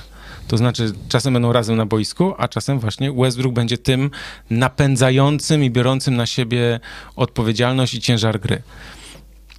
I e, pod, spodobało mi się takie określenie Jalena Rose'a, że jeśli myślicie, że on grał dynamicznie, mówimy o Westbrooku, i agresywnie, to zobaczycie, co się stanie, kiedy wyjdzie na boisku w stroju Lakers przed rodziną i znajomymi, bo on to jest chłopak z Los Angeles. Więc to, to jest w ogóle też dla mnie, yy, no myślę, że ważny argument. Zdrowie, tak? Mówimy o zdrowiu. Słuchaj, Kendrick Nunn, Horton Tucker, Monk, oni będą grali w sezonie, będą biegać i najważniejsze tak naprawdę to jest zdrowie tych młodszych zawodników, a Lebrona, Davisa, najważniejsze zdrowie w najważniejszych meczach. No i oczywiście, żeby nie stracić nam, że wiesz, paru, paru miesięcy czy coś, tak? Ale, ale, ale ja uważam, że to ma prawo się udać i nie widzę takich problemów, że to nie będzie tak jak Westbrook z Hardenem, tak? Że oni nie wiedzieli w ogóle co i jak że tu jest zupełnie inaczej, że LeBron James będzie, jest zawodnikiem na takim etapie kariery, który się, jak to się mówi, troszkę się przesunie, dostosuje i że to naprawdę mm, moim zdaniem się uda, że oni będą mocną drużyną. Nie wiem, czy zdobędą mistrzostwo, ale moim zdaniem będą mocni. To tak zdrowie. Pamiętam, że podobnie mówiliśmy w tamtym sezonie, więc o to się trochę boję. Mówiliśmy, że Montres Harrell, że Dennis Struder będą biegać w sezonie, a... No i biegali. No i biegali, ale i tak LeBron i Anthony Davis byli długo kontuzjowani i w playoffach też trochę, więc e, zdrowie to jest podstawa. Natomiast ja tu widzę komentarze, że tam e, Muzeum Archeologiczne, że Dom Spokojnej Starości, Mission Impossible i tak dalej. Nie, nie, kochani. Ja jestem e, spokojny. Znaczy, o to chodzi w koszykówce. Ja ja wiem, to są lata ciężkich treningów, to są ogromne pieniądze, e, to polityka czasami e, w to wszystko wkracza, to jest biznes, e, wiesz, prawa telewizyjne i tak dalej. Natomiast dla nas, dla nas kibiców, dla milionów ludzi, to jest entertainment, to jest rozrywka i ja kupuję proszę bardzo, ja będę oglądał Los Angeles Lakers, Chicago Bulls i New York Knicks w przyszłym sezonie, ile tylko będę mógł. Jak ja mam wybierać, jaką ja chcę mieć ligę, to ja chcę mieć taką ligę. Jak już, dobra, nie żyjemy w czasach, gdzie y, Jordan Chicago, Larry Bird Boston i Magic y, y, Lakers, gdzie żyjemy w czasach tych super teamów, no to no to bawmy się. No to jest po prostu e, dla mnie to jest Enjoy ogóle, life to jest w Angeles. W ogóle najlepsza informacja e, tych wakacji to, że przychodzi tam e, Russell Westbrook i że przychodzi do, do Lakers Carmelo Antony. No to przecież będzie taki ubaw, tak. E, oglądając ich razem na boisku, e, że ja, to wiesz... Banan Ma... na twarzy i tak, heja, rację, jedziemy. To, to, co mi, tak, to masz rację, bo to, to, jakby trochę ja o tym zapomniałem, bo tak tutaj chciałem, wiesz, tak taktycznie, czy tam merytorycznie i tak dalej, ale masz rację, że to, co będzie, na, to, to, co jest najważniejsze, ponieważ no, mam tak, że raczej jakoś tak no ja nie mam tak, że kibicuję jakiejś jednej drużynie czy coś. Są zawodnicy, których lubię bardziej, których doceniam, lubię oglądać i tak dalej, a innych na przykład mniej ale rzeczywiście, że, że to będzie, że każdy mecz Lakers będzie po prostu no, świętem takim, że to showtime, trzeba śledzić. Proszę showtime. Pana. Wraca showtime. Proszę bardzo. No, nie, no serio. No, z całym szacunkiem dla Alexa Caruso, który ma grupę wyznawców, dla Kyla Kuzmy, no, no, no naprawdę. No, wiesz co, ja wolę Los Angeles Lakers, gdzie mi wyjdzie na parkiet LeBron, Anthony Davis, Russell Westbrook, e, Carmelo Anthony e, i to będzie fan. Mam też jakby wracając do tematu zdrowia, trochę wrażenie, że to jest taka drużyna, która właściwie już od razu powinna przystąpić do playoffów, bo ten sezon zasadniczy to dla nich będzie jeden wielki problem. E, oby to nie był Ale taki problem. Ale właśnie chodzi o to, że jest Nan, jest y, Monk, jest y, Horton Tucker, że oni będą po prostu zapieprzać. No. no to niech tak będzie. Chciałbym, żeby na playoffy y, ci wszyscy staruszkowie byli zdrowi. I to jest drużyna, która w takim składzie, w dobrym zdrowiu, w playoffach z Antonym Davisem, pamiętajmy też z Antonym Davisem, to jest drużyna, która może spokojnie powalczyć o mistrzostwo. Wiemy Faworyt już dzisiaj... na zachodzie na pewno. Tak i w ogóle ja mm, tak, beka z tym Westbrookiem, jak się masz tutaj. No, może i beka. Mnie, znaczy, ja wiem, mnie to, e, mnie to cieszy bardziej niż e, bawi, czy niż śmieszy. E, wiemy już, bo dzisiaj jest już informacja, że w Boże Narodzenie dostajemy oczywiście mecz Brooklyn Nets Los Angeles Lakers, więc heja. Mm, to, to, mnie to, mnie to ominęło, słuchaj, tyle się tutaj przygotowywałem, że Więc Adrian Wojnarowski już, już podał, że, o, że proszę bardzo, świąteczny mecz NBA pięknie przygotowała. E, tak więc... E, ale mam nadzieję, że w Los Angeles. A powiem ci, że nawet nie wiem, ale chyba ale tak. Nie, chyba tak bo nie, chyba... bo lepiej, żeby na Brooklynie, to wtedy byłby o normalnej porze. Ale nie, będzie, wiesz co, będzie o Los Angeles o 23 naszej. tak, tak, tak będzie. Wydaje mi się, że w Los Angeles. no więc... tak, entertainment. Więc tak, tak, tak, entertainment. O to chodzi w tej lidze, więc naprawdę e, jak mamy mieć super teamy, to, to niech, niech to będzie w Los Angeles i niech tym super teamem będą Lakers, Bulls czy Knicks. Więc jak dla mnie fajnie. Ja też mogę powiedzieć, ja nie wiem, czy, czy oni zdobędą mistrzostwo. Ale co, na, znaczy, ja, ci powiem, ogóle... ja ci powiem, co, ale co nas to obchodzi? Znaczy, co nas to obchodzi, czy oni zdobędą mistrzostwo? Będzie fun to watch yy, i tak. w tym sezonie oglądamy te najbardziej... Yy, tak, bo ja ci powiem, że ja mam ten problem. Te najdroższe marki tak. z największych rynków i, no, i to no, jest dla NBA brutalne. to jest w ogóle, no sorry, znaczy, ale... To, to jest brutalne dla tych mniejszych, no. mniejszych tak, no, ale... miast czy słabszych drużyn, ale rzeczywiście, że, że będą, jest więcej, że tego brakowało w, w ostatnich latach, powiedzmy, no bo tak, Golden State Warriors strasznie dominowali. Znaczy, z całym szacunkiem dla Milwaukee Bucks, na przykład yy, mm. i mhm. Janisa z całym szacunkiem, ale wiesz. Nie, na, znaczy, że entertainment, nie, no to wie, oczywiście, że na, największą fanem będzie oglądanie Nets Lakers, tylko że to będą tylko dwa mecze w sezonie, więc wiesz, więc... No ale ja ale, właśnie ale ja myślę, że Chicago jeszcze do Nowego Jorku dojdziemy... Przestań z tym Chicago, naprawdę. Nie, no Chicago Chicago to, to samo, co z tym, co z Lakers. No, może jakby kaliber e, Jak to trochę to samo, mniejszy, co z Lakers? W znaczeniu, no, że ja ich będę oglądał, A, bo mnie to będzie po prostu dla mnie to jest mega. Chociaż problem z Bulls mam taki, że ja nie przepadam ani za Lonzo Bolem, ani za Aleksem Caruso, ani za hmm. Demarem DeRozanem, zaś tak średnio, natomiast za Zakiem Lewinem, no, zaraz widzisz, że za nikim w Chicago nie przepadam, no natomiast właśnie. jakby skład... też jest... No nie, no skład jakby jako taki tego Chicago to jest, y, no, że też będę, będę... Znaczy najbardziej w tym sezonie Lakers i New York Knicks, jeszcze do nich nie doszliśmy, ale... Tak, i od razu jest też takie pytanie, y, czy to dobrze, że NBA idzie w te super teamy? Moim zdaniem to zależy z jakiego punktu widzenia y, patrzymy, bo dla NBA z marketingowego punktu widzenia to, to jest dobre, bo oni tam dzielą pieniążki, więc nie ma problemu dla tych, którzy nie są w, tym, w tych y, super teamach.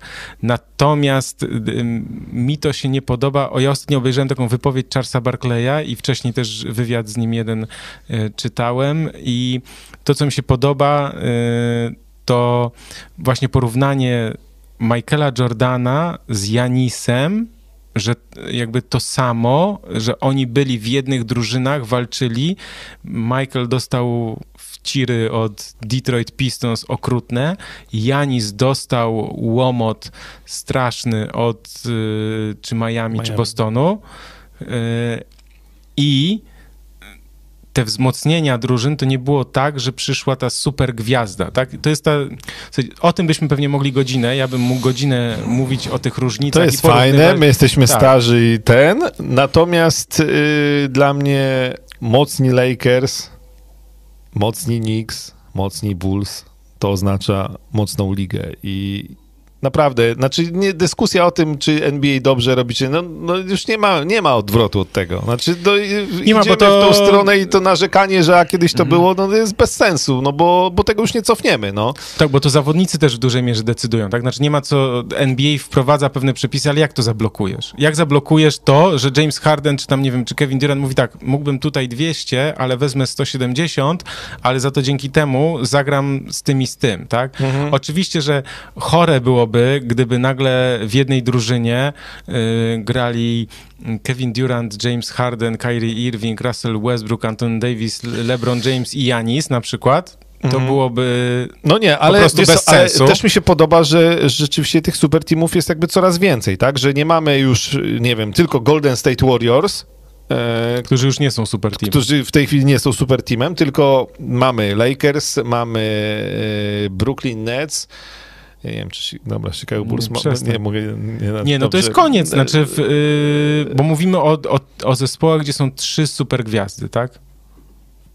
No dobrze, to super gwiazdy, no to masz e, dwa teamy, ale wcale te dwa teamy e, w poprzednim sezonie Oczywiście. nie wygrały. I więc... to jest też bardzo atrakcyjne, ale te, to jest mniej atrakcyjne, znaczy to jest mniej atrakcyjne dla tak zwanych niedzielnych kibiców, a to jest nazwijmy to bardziej atrakcyjne dla nas, dla takich i, i dla was, yy, mówię dla nas wszystkich, że, że przyglądamy się temu, kto im sprawi łomot, po prostu mówiąc wprost. Tak. A To- na koniec jakby się skończyło finałem e, Los Angeles Lakers, no pewnie New York Knicks to raczej niemożliwe, ale Brooklyn Brooklyn Nets.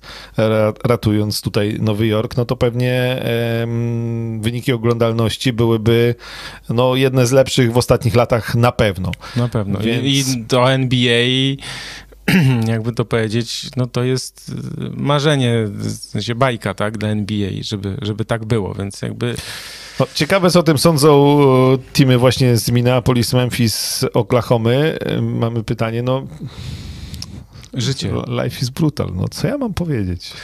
To jest też tak, że oni tam y, dostają swoją działeczkę, stratni nie są.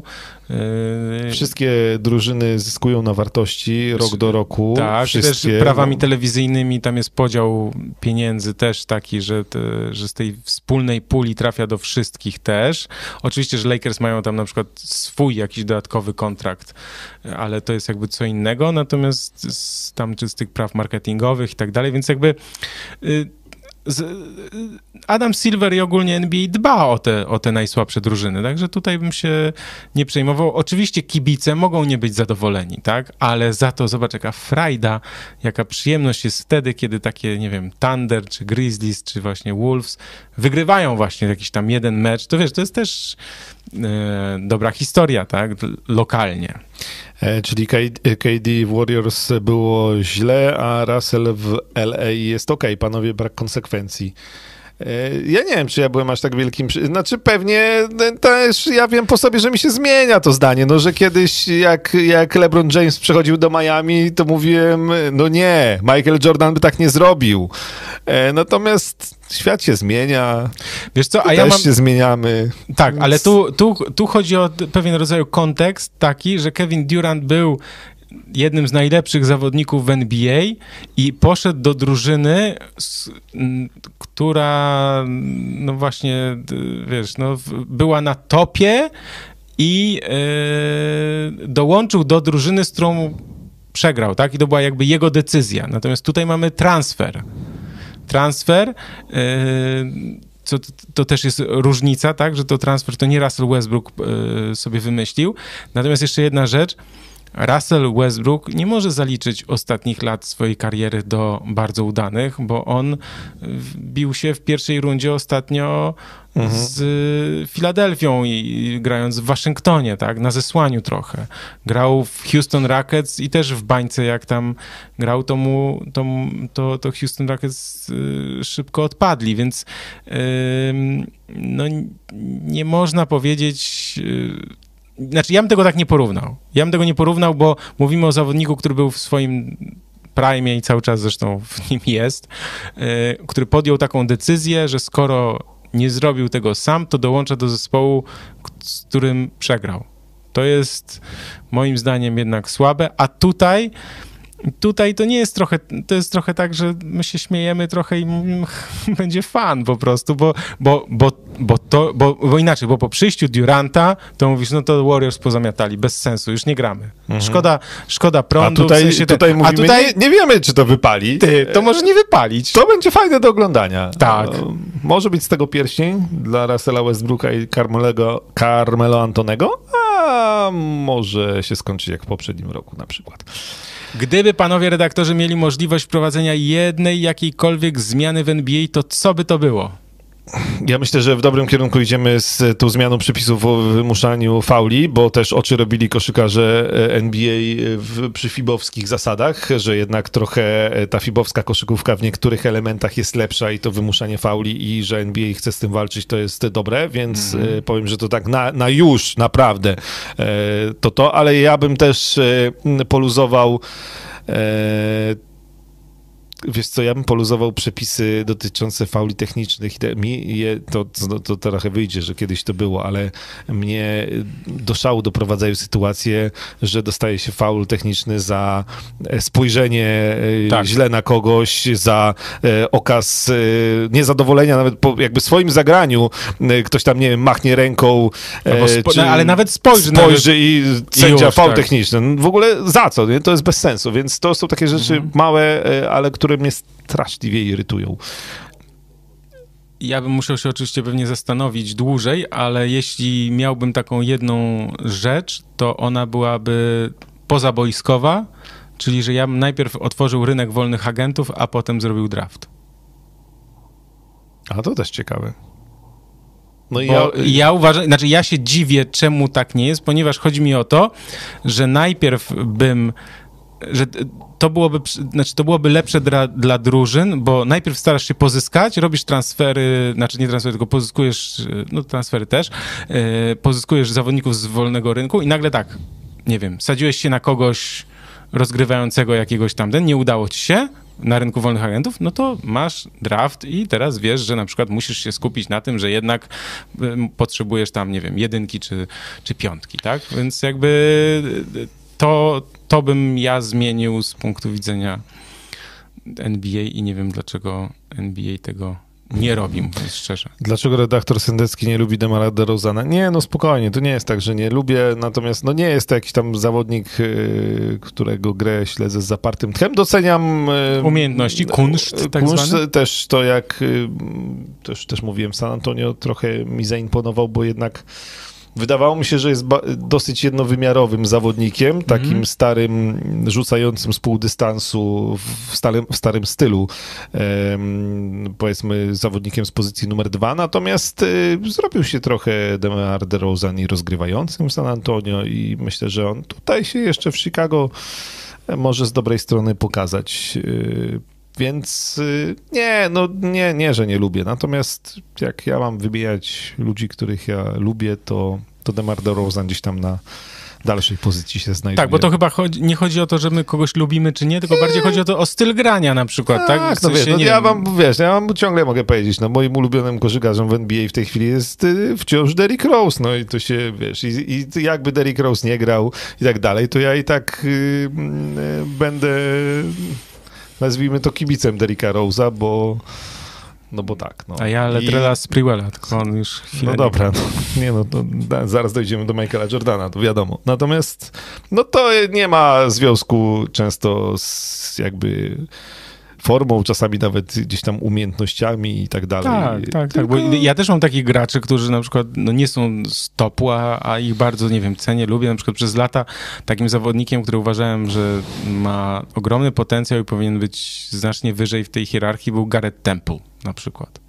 Tak uważałem. No to już powiem ci. Że grubo, że grubo tak? Ale mhm. rozmawiałem na przykład, wiesz, i z kimś z NBA na ten temat i jakby moje zdanie Yy, zostało przyjęte z taką uważnością i, i nawet takim uznaniem, ale zostało mi to uświadomione, że to jest zawodnik, który po prostu ma też tak charakterologicznie, że nie chciał być, znaczy chciał pełnić taką rolę, jaką, jaką pełnił i nie miał takich właśnie y, przywódczych cech na przykład, żeby być wyżej. Mniej timeoutów telewizyjnych, mecze trwają za długo.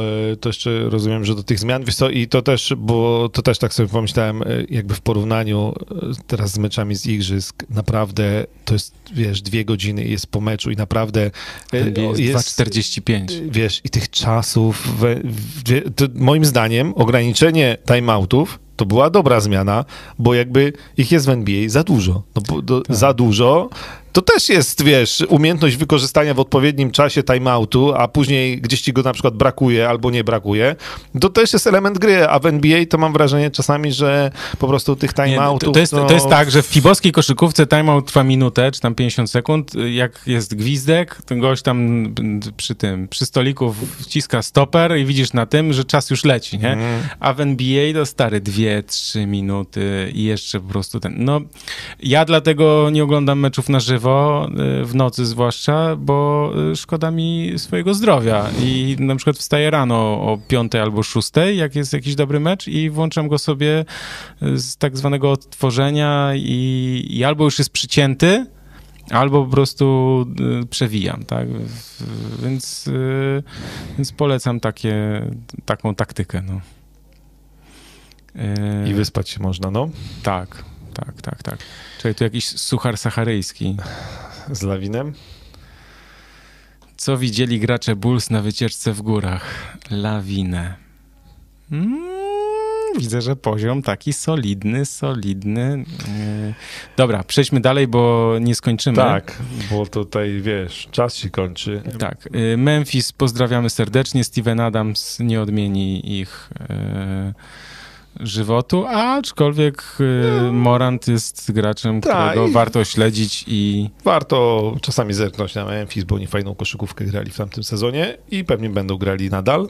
tak jest. Miami Heat. O, tu się musimy zatrzymać, gdyż Kyle Lowry przychodzi. Ale też PJ Tucker, co jest dużym Tak, zaskoczeniem. e, no to też taki zawodnik, który bardzo się przydał Milwaukee. e, W, Bardzo, bardzo. e, Tak, no też, też o tym mówiliśmy, że jak on tam przychodził, że jakby jako znakomity obrońca przyda się i się przydał. Hmm.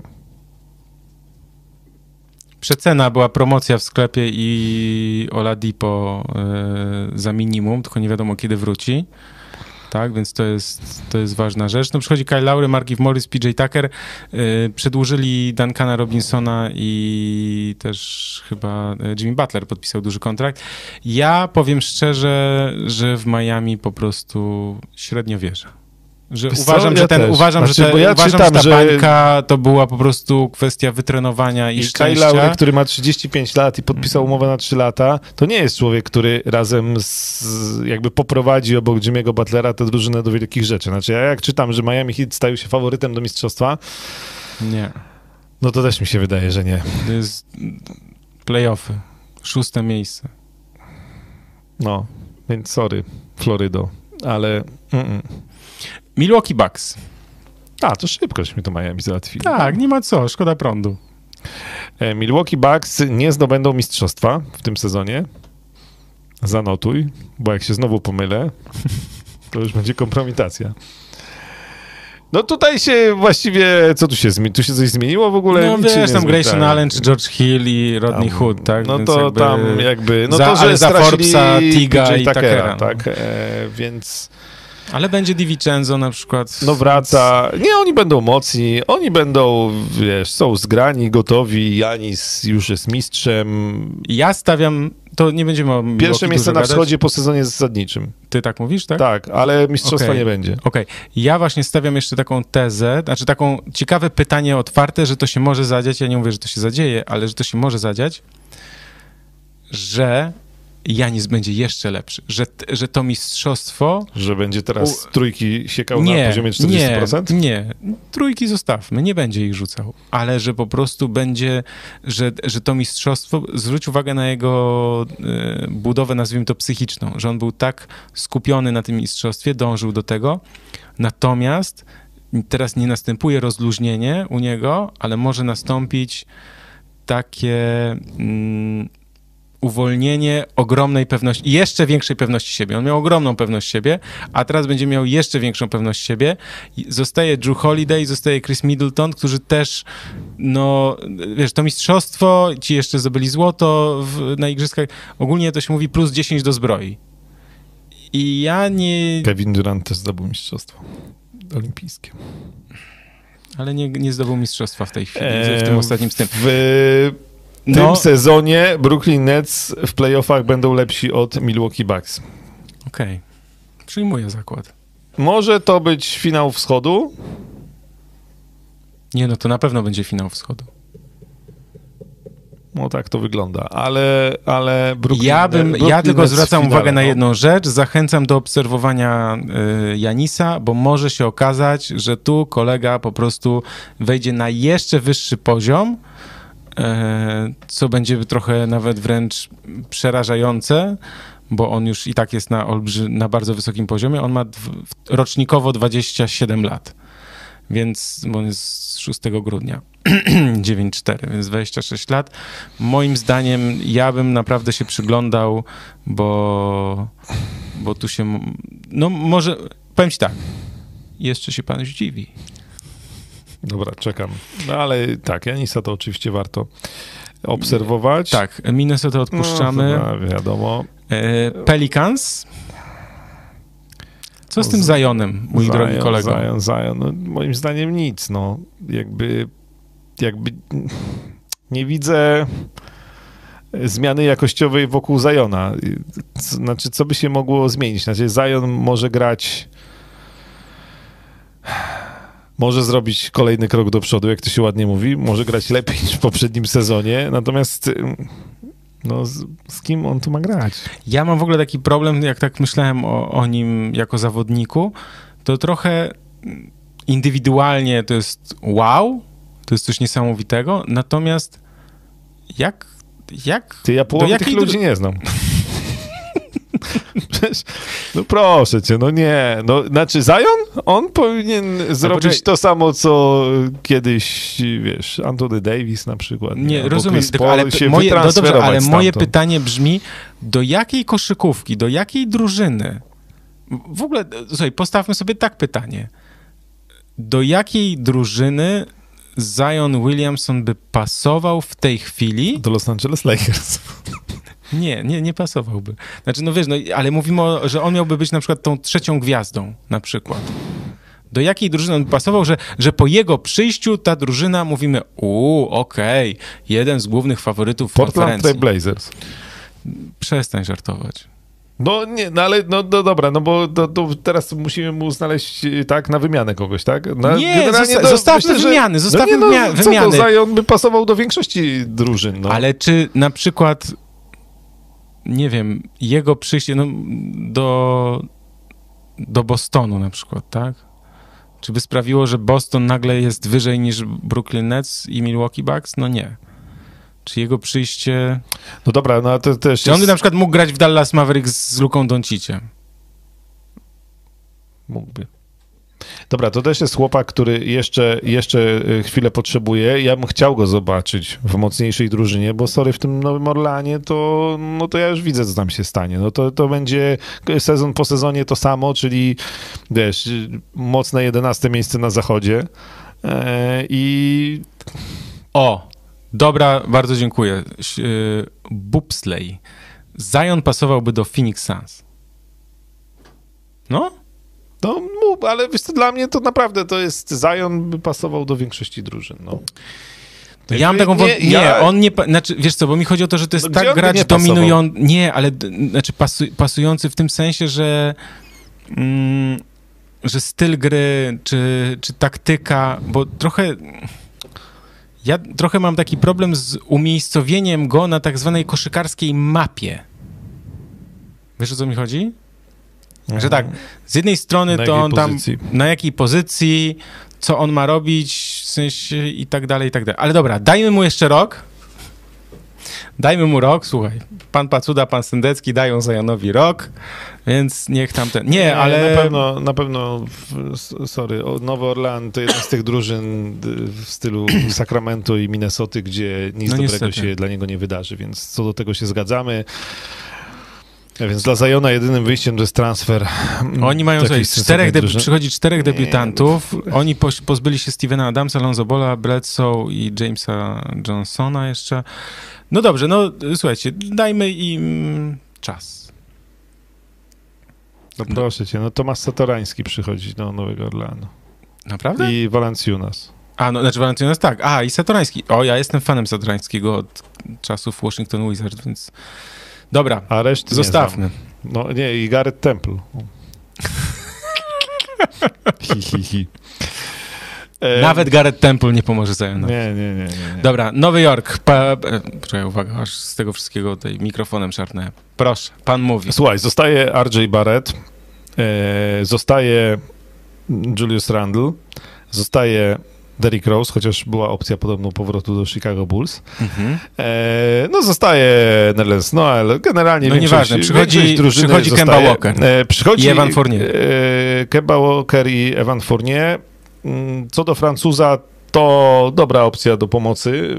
Jakby to już w reprezentacji Francji, jak on potrafi grać, to wiemy. I... A wiesz, jak grał w Bostonie? To jest, to jest słuchaj, znaczy grał bardzo słabo, więc to jest niesamowite. Wiem, znaczy, y, ale wydaje mi się, że w New York Knicks może się odnaleźć i jako opcja do zdobywania punktów, no naprawdę, to jest kawał solidnego shootera, więc y, w, kwestia ułożenia tego przez Thibodeau, na pewno jest to wzmocnienie.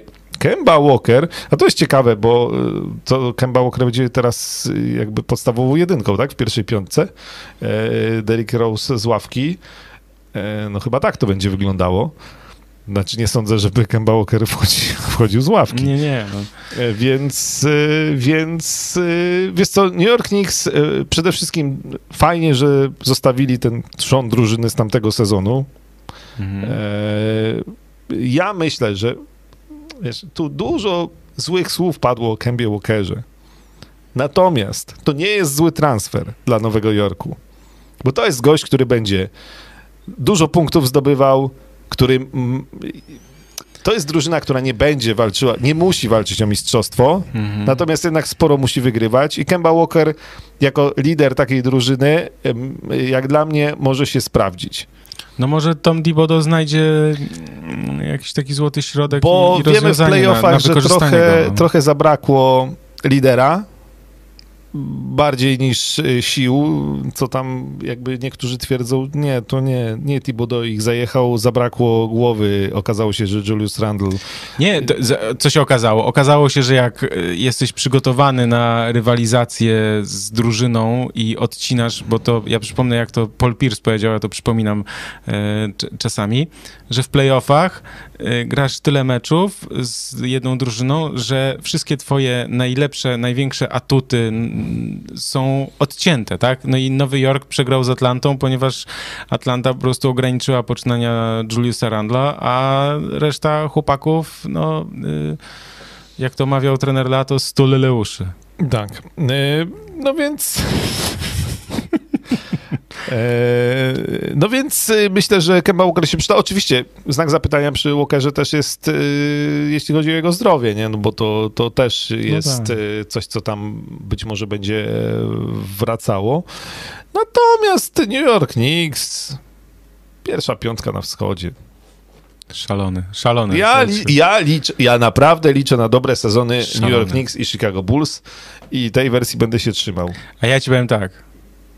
New York Knicks będą na piątym miejscu, bo w grudniu będzie transfer za Damiana Lillarda. Dziękuję. E, proszę zapisać.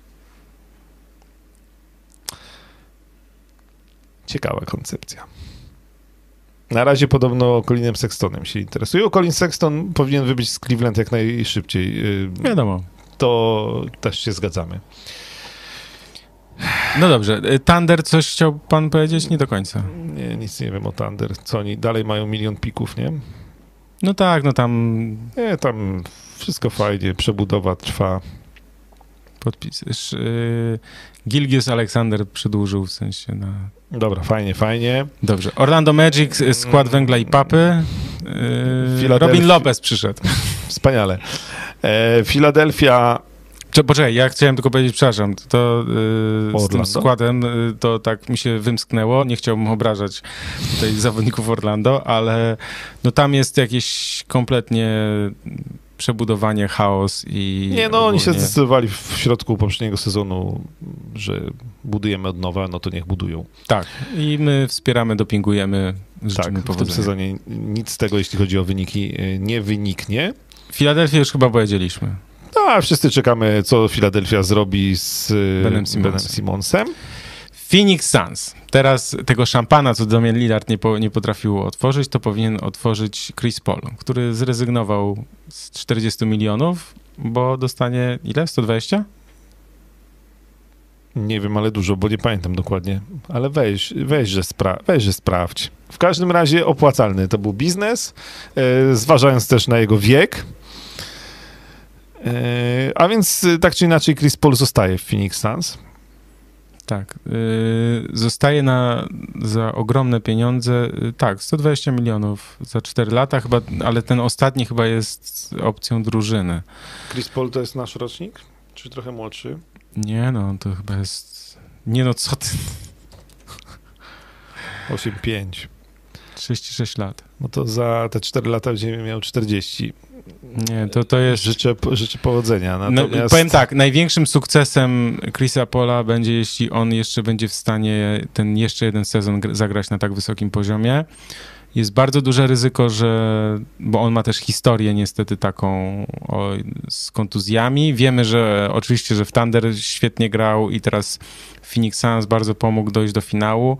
Super, natomiast no troszkę sobie też tym Phoenix Suns zamknęli i przed Phoenix Suns bardzo trudny czas, trudny sezon, bo oczekiwania są ogromne. Mistrzowie zachodu, Ja bym powiedział, finaliści. że podobna sytuacja trochę jak z Milwaukee, tylko że trudniej, bo to jednak zachód. Y, Wydaje mi się, że bardzo ciężko będzie Nie, powtórzyć im... Nie, nie, nie, e, Poczekaj, Milwaukee Bucks jest na szczycie czy na topie wschodu od Dobra, kilku ma ładnych lat. A Phoenix Suns Dobrze. wystrzelili w tym sezonie. Okej. Więc teraz ich zadaniem bardzo trudnym jest utrzymać się na tym topie. I to będzie, czołówce. to będzie bardzo trudne. Jakby powtórzenie sukcesu z poprzedniego sezonu moim zdaniem niemożliwe. E, szczególnie, że ja, wiesz, ja mam większe wątpliwości co do Chrisa Pola niż na przykład co do Kawaja Leonarda, szczerze. E, Znaczy, nie, ko- kolejnym no- sezonem. Kto jaką rolę odegra w swojej drużynie, więc e, więc obawiam się, że, że mogą być problemy z Phoenix Suns. No tak, no słuchaj, no, pozyskali Javela McGee, Elfrida Paytona i Landrygo Shameta. No to ten Shamet dobry, dobry ruch. Peyton to y, ten jeden z dwóch moich ulubionych obok Andrew Wigginsa, czyli zawodnicy, którzy powinni być gwiazdami, a coś nie pykło. No tak. Dobra, słuchaj, bo do brzegu, bo już nam się czas kończy powoli. Portland chyba No już to wiadomo, no, powiedzieli. czekamy co z Lillardem, bo na razie to nic z tego nie będzie. E, w... Tak. W San Antonio... Sacramento. Poczekaj, bo ja chciałem się, bo w San Antonio to tylko mi się przypomniało, że się też... Ale Sacramento jest na, w, w, alfabetycznie jest wcześniej niż San Antonio. No ale ty chcesz coś z Sacramento powiedzieć? Poczekaj, bo ja nawet nie wiem, co się wydarzyło. De'Aaron Fox zostaje, no czyli dla nich dobrze. Mm, Buddy Hield zostaje. Przychodzi Alex Len. Tristan Thompson.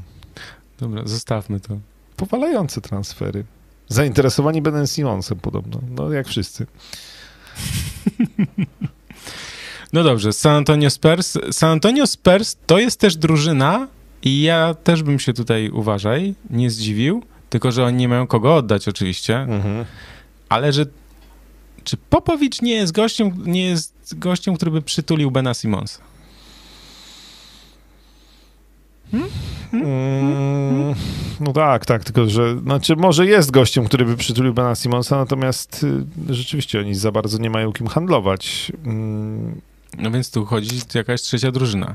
San Antonio Spurs przygotowują się do przebudowy, aczkolwiek oni chyba trochę liczą, że jednak magia e, Bena Simon, znaczy Boże, Grega Popowicza przyciągnie kogoś może z rynku wolnych agentów za rok na przykład.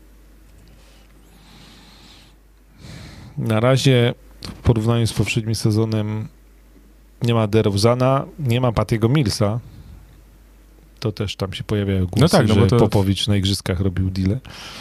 Ehm, nie, wiesz co, nie mam zdania o San Antonio. Powiem tak, e, ładnie wyjdę z tej sytuacji, bo no bo to jest drużyna no wiadomo, no na, w, ty, w takim składzie na rozegranie sezonu, no, z którego... No tak, ale no, wiesz, tylko, ale za rok, pytanie, no, co, bo podobno, tak, no. bo oni może się przygotowują, wiesz, żeby za rok, nie wiem, Bradley Bill yy, Może, do nich więc, przeszedł, albo za Klawin. więc, więc to jest y, pytanie na przyszłość. No to już do końca mamy, bo zaraz jest Toronto Raptors i jest takie samo pytanie.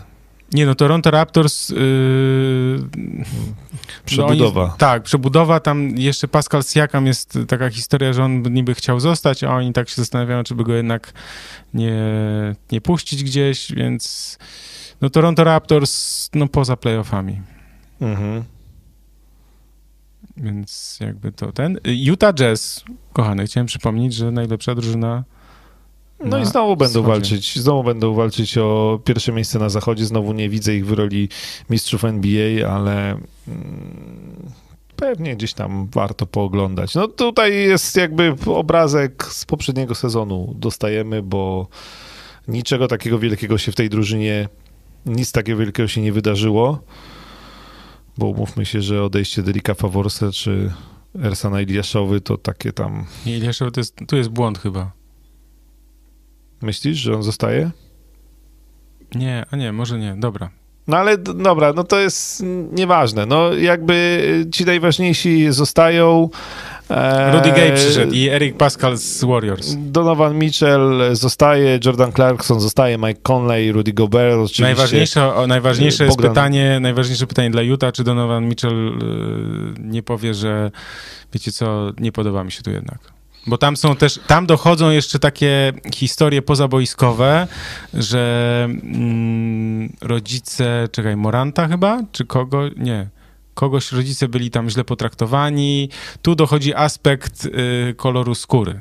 Wiesz, Dwayne Wade przyszedł y, jako tam inwestor, natomiast kibice Utah gdzieś tam się nie w porządku zachowali, potem to próbowali gdzieś tam ten i jej, po, takie słyszałem, gdzieś widziałem ploteczki, że mm, no, że Donovan Mitchell nie do końca może jest zadowolony z tego, czy że jemu się to podoba, tak? W sensie, że mu się nie podoba takie zachowanie kibiców. Więc tutaj też można y, obserwować.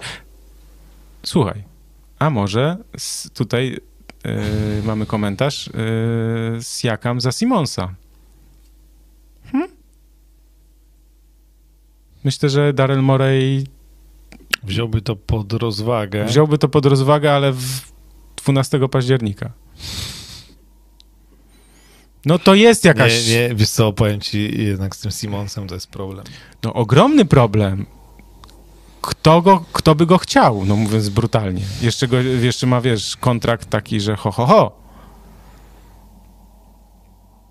Tak, i, i jak bardzo go w tej Filadelfii tak naprawdę nie chcą. No nie chcą go bardzo, ale chcą za to dużo za niego.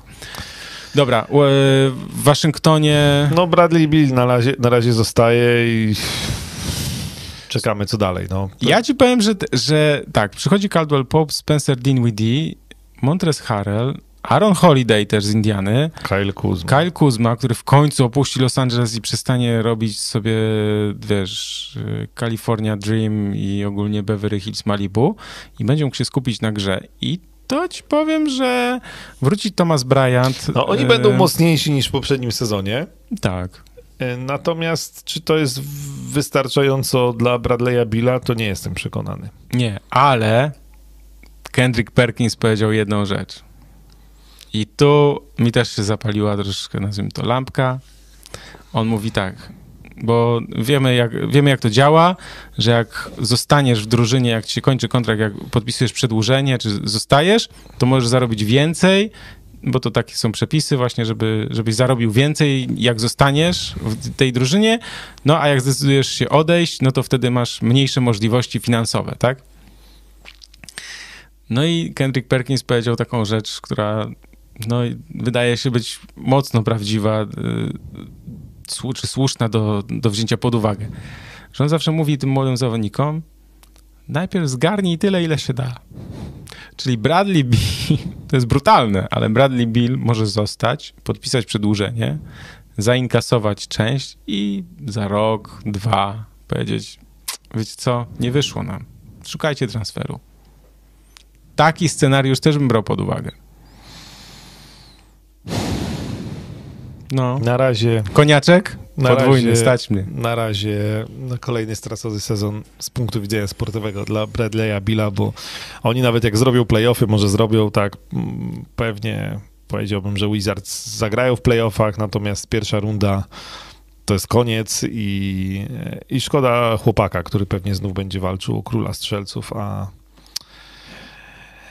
a nic wielkiego z tego nie będzie. Czy my wszystkie drużyny? Wszystkie. Tak. Słuchajcie, najważniejsze daty, y, bo to też jest taka... y, To szybko, bo 17 minut zostało, a przecież musimy jeszcze porozmawiać. Oho, ho, spokojnie, spokojnie, Andrzeju, nie denerwuj się. Ym, 28 września rozpoczęcie obozów treningowych, 19 października początek sezonu. Hej. 19, sez- 19 października, pamiętajcie. 10 kwietnia koniec sezonu, 12-15 kwietnia play-in. O, właśnie, play-in zostaje. No zostaje, no. Tak. I już będziemy mieli normalnie, w sensie 19 czerwca zaplanowany siódmy mecz finału NBA, więc przed wakacjami. To tak Słuchaj, tylko... Tu ktoś czekał na e, e, Charlotte Hornets. A my nie powiedzieli. Bo oni są Przebra- na... Oni są na, Przepraszam. Przepraszam. na X. Mm, przepraszamy Michaela Jordana. Ale zerknąłem teraz do Charlotte Hornets. Lamelo Ball, Miles Bridges, Gordon Hayward. Nie, Te- słuchajcie, bo to jest trochę tak, że... Nie, no, mm, Nie, znaczy, to jest trochę tak, że my. ym, Ja jestem fanem tego, że jak się coś mówi, to przynajmniej, żeby mieć poczucie, że wiesz, że się o czymś mówi, y, że ma to sens. y, A jak ja nie mam nic no, mądrego do powiedzenia, to nie, no, co wolę się nie odzywać. No. No, jak będzie play-in, to będzie sukces. No, fantastycznie. Ja trochę podtrzymuję to, że nie wiem, nie Jak Lamelo Ball będzie grał tak jak w pierwszej części poprzedniego sezonu, no to powiedzmy i Gordon Hayward będzie zdrowy i Terry Rozier będzie w formie, no to, mm, no to, to jest play-in, no i tyle. E, Przepraszam, w tym sezonie oglądam Lakers, Bulls i Knicks. Ja y, Lakers na pewno. Kogo będę z przyjemnością oglądał? Dallas na pewno. Denver. Będę się przyglądał Detroit Pistons. Mhm. I no Milwaukee na pewno. No tak. Dobra. y, Obejrzeliśmy film obejrzeliśmy film. dokumentalny. Nie obejrzeliśmy Malice the Palace, może nadrobimy następnego podcastu. Jest na Netflixie o najsłynniejszej bójce historii NBA z meczu Indiany z Detroit. Tak, ja już wrzucam, poczekajcie chwilę, to znaczy ty poczekaj, ja już wrzucam y, link do artykułu y, na ProBaskecie, to ja, poczekaj, to ja cię wypuszczę tak ładnie, tak oficjalnie. Jest film na YouTubie, godzinny, y, stworzony przez australijską telewizję publiczną. Jakby ktoś chciał zobaczyć, czym jest misja telewizji publicznej, to to jest właśnie realizacja misji telewizji publicznej, a nie to, co wiecie co. I tu jest. Yy, to można to nazwać jako taki brakujący odcinek The Last Dance. Oni Yy, sami to reklamują jako brakujący odcinek. I słusznie, bo jest to historia Luka Longleya, yy, który był bardzo ważnym graczem pierwszej piątki, graczem pierwszej piątki yy, Chicago Bulls w latach 96, 97, 98. Zdobył trzy mistrzowskie tytuły. No, a jest to, link tam rzuciłem do artykułu, tam jest yy, artykuł napisany przez pana Krzysztofa i za właśnie teraz, yy, Krzysiu, powiedz, dlaczego ten film warto obejrzeć. Trochę się będę powtarzał e, z tym artykułem. E, Słuchajcie, po pierwsze, to jest w ogóle dobra dziennikarska robota i fajnie, że ten film powstał e, i ABC australijskie wrzuciło go na YouTube'a. E, Po obejrzeniu The Last Dance ja, wiesz, jakoś wśród różnych tam wniosków nie miałem jakiegoś poczucia, że mi brakuje akurat Luka Longleya. Natomiast teraz, po obejrzeniu tego serialu, który ma tytuł One Big Clip, chyba tak? Dobrze mówię? E, To stwierdzam, że, że może jednak One australijscy... giant, one giant leap. No właśnie, Giant, właśnie, właśnie, One Giant Leap. Okej, E, no tak, w nawiązaniu do też Gianta, jakim był e, Luke Longley. Każdym razie brakuje mi trochę i te, teraz już tak odczułam, że trochę mi brakuje Luka Longleya, bo jednak był gościem, który rzeczywiście był w pierwszej piątce, był podstawowym centrem przez te wszystkie lata, kiedy e, no, po raz drugi Chicago Bulls sięgali po trzy mistrzowskie pierścienie z rzędu. E, też Michael Jordan ma trochę wyrzuty sumienia, bo oprócz tego godzinnego filmu jest półgodzinna, nazwijmy to surówka, jakby cały wywiad z Jordanem nagrany na e, potrzeby tego dokumentu i niektóre wypowiedzi są w dokumencie, ale jako całość też ABC to wrzuciło. To też, Jordan... to też świetne. A nie wiem, czy widziałeś, jak to było nagrane. Laptop był przed y, Jordanem. Eee, ta, ta, kobieta, ta kobieta mówiła do niego z laptopa. No, takie czasy. Natomiast tam rozbawiły mnie dwie rzeczy. Znaczy właśnie pytanie o to, mm, dlaczego Luka Longleya zabrakło i Jordan się tłumaczył, no bo jakby wiemy, że maczał palce dosyć mocno w tym, co jest i czego nie ma w mm -hmm. The Last Dance.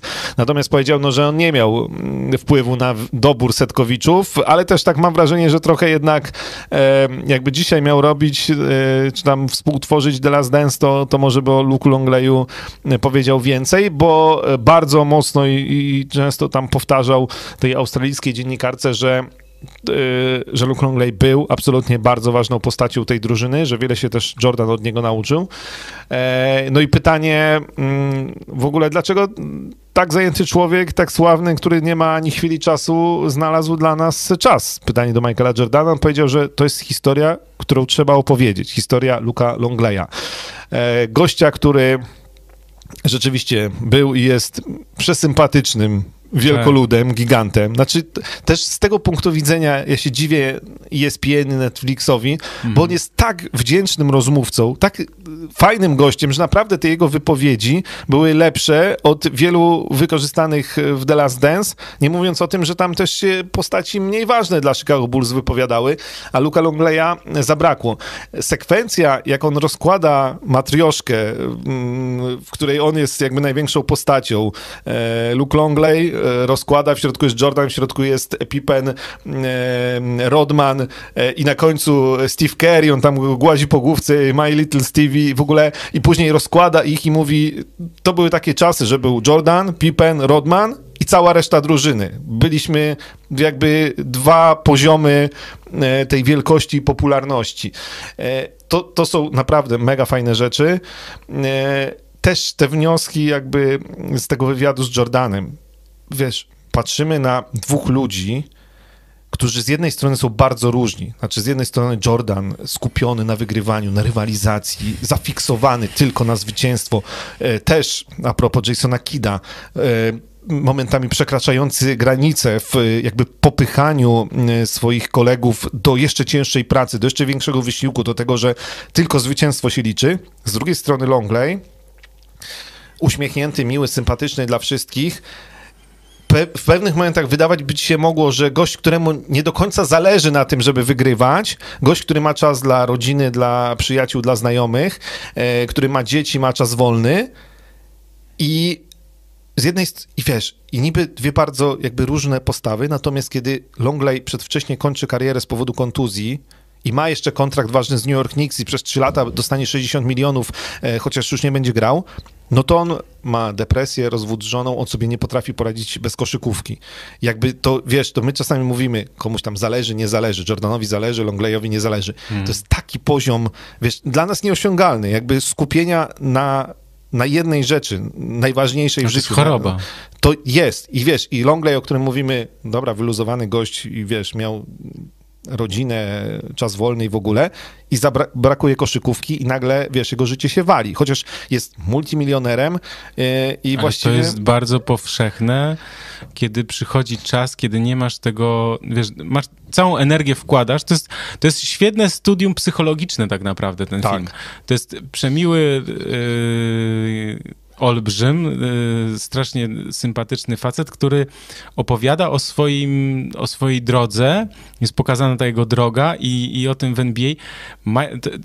To, co mnie y, w ogóle bardzo zaskoczyło, to Michael Jordan y, mówi, że tam powiedział, tylko już nie wiem, czy to było w dokumencie, czy to, czy to było w tym wywiadzie, tym takim długim, że on mówi swojej żonie, że on jest przeklęty że jego, to jest jego przekleństwo, w sensie ta rywalizacja, potrzeba rywalizacji to jest przekleństwo. Tak. Że to jest Michael Jordan, wiesz, to jest trochę... To jest uzależnienie. To znaczy, to jest uzależnienie, tak jak mamy ludzi uzależnionych od narkotyków, czy od alkoholu, czy od innych rzeczy. Michael Jordan był uzależniony od rywalizacji. On jest uzależniony. On jest uzależniony. On mówi, że, e, bo to też jest fajne, no właśnie to po to tym, powiedz. po, tak, jak właśnie mówi, że on swojej żonie mówi, że to jest przekleństwo, ale on e, jeździ na ryby, Tak. bo co prawda tam też rywalizuje, natomiast są długie momenty, kiedy musisz czekać, musisz być gotowy na ten tam jeden moment, kiedy bierze.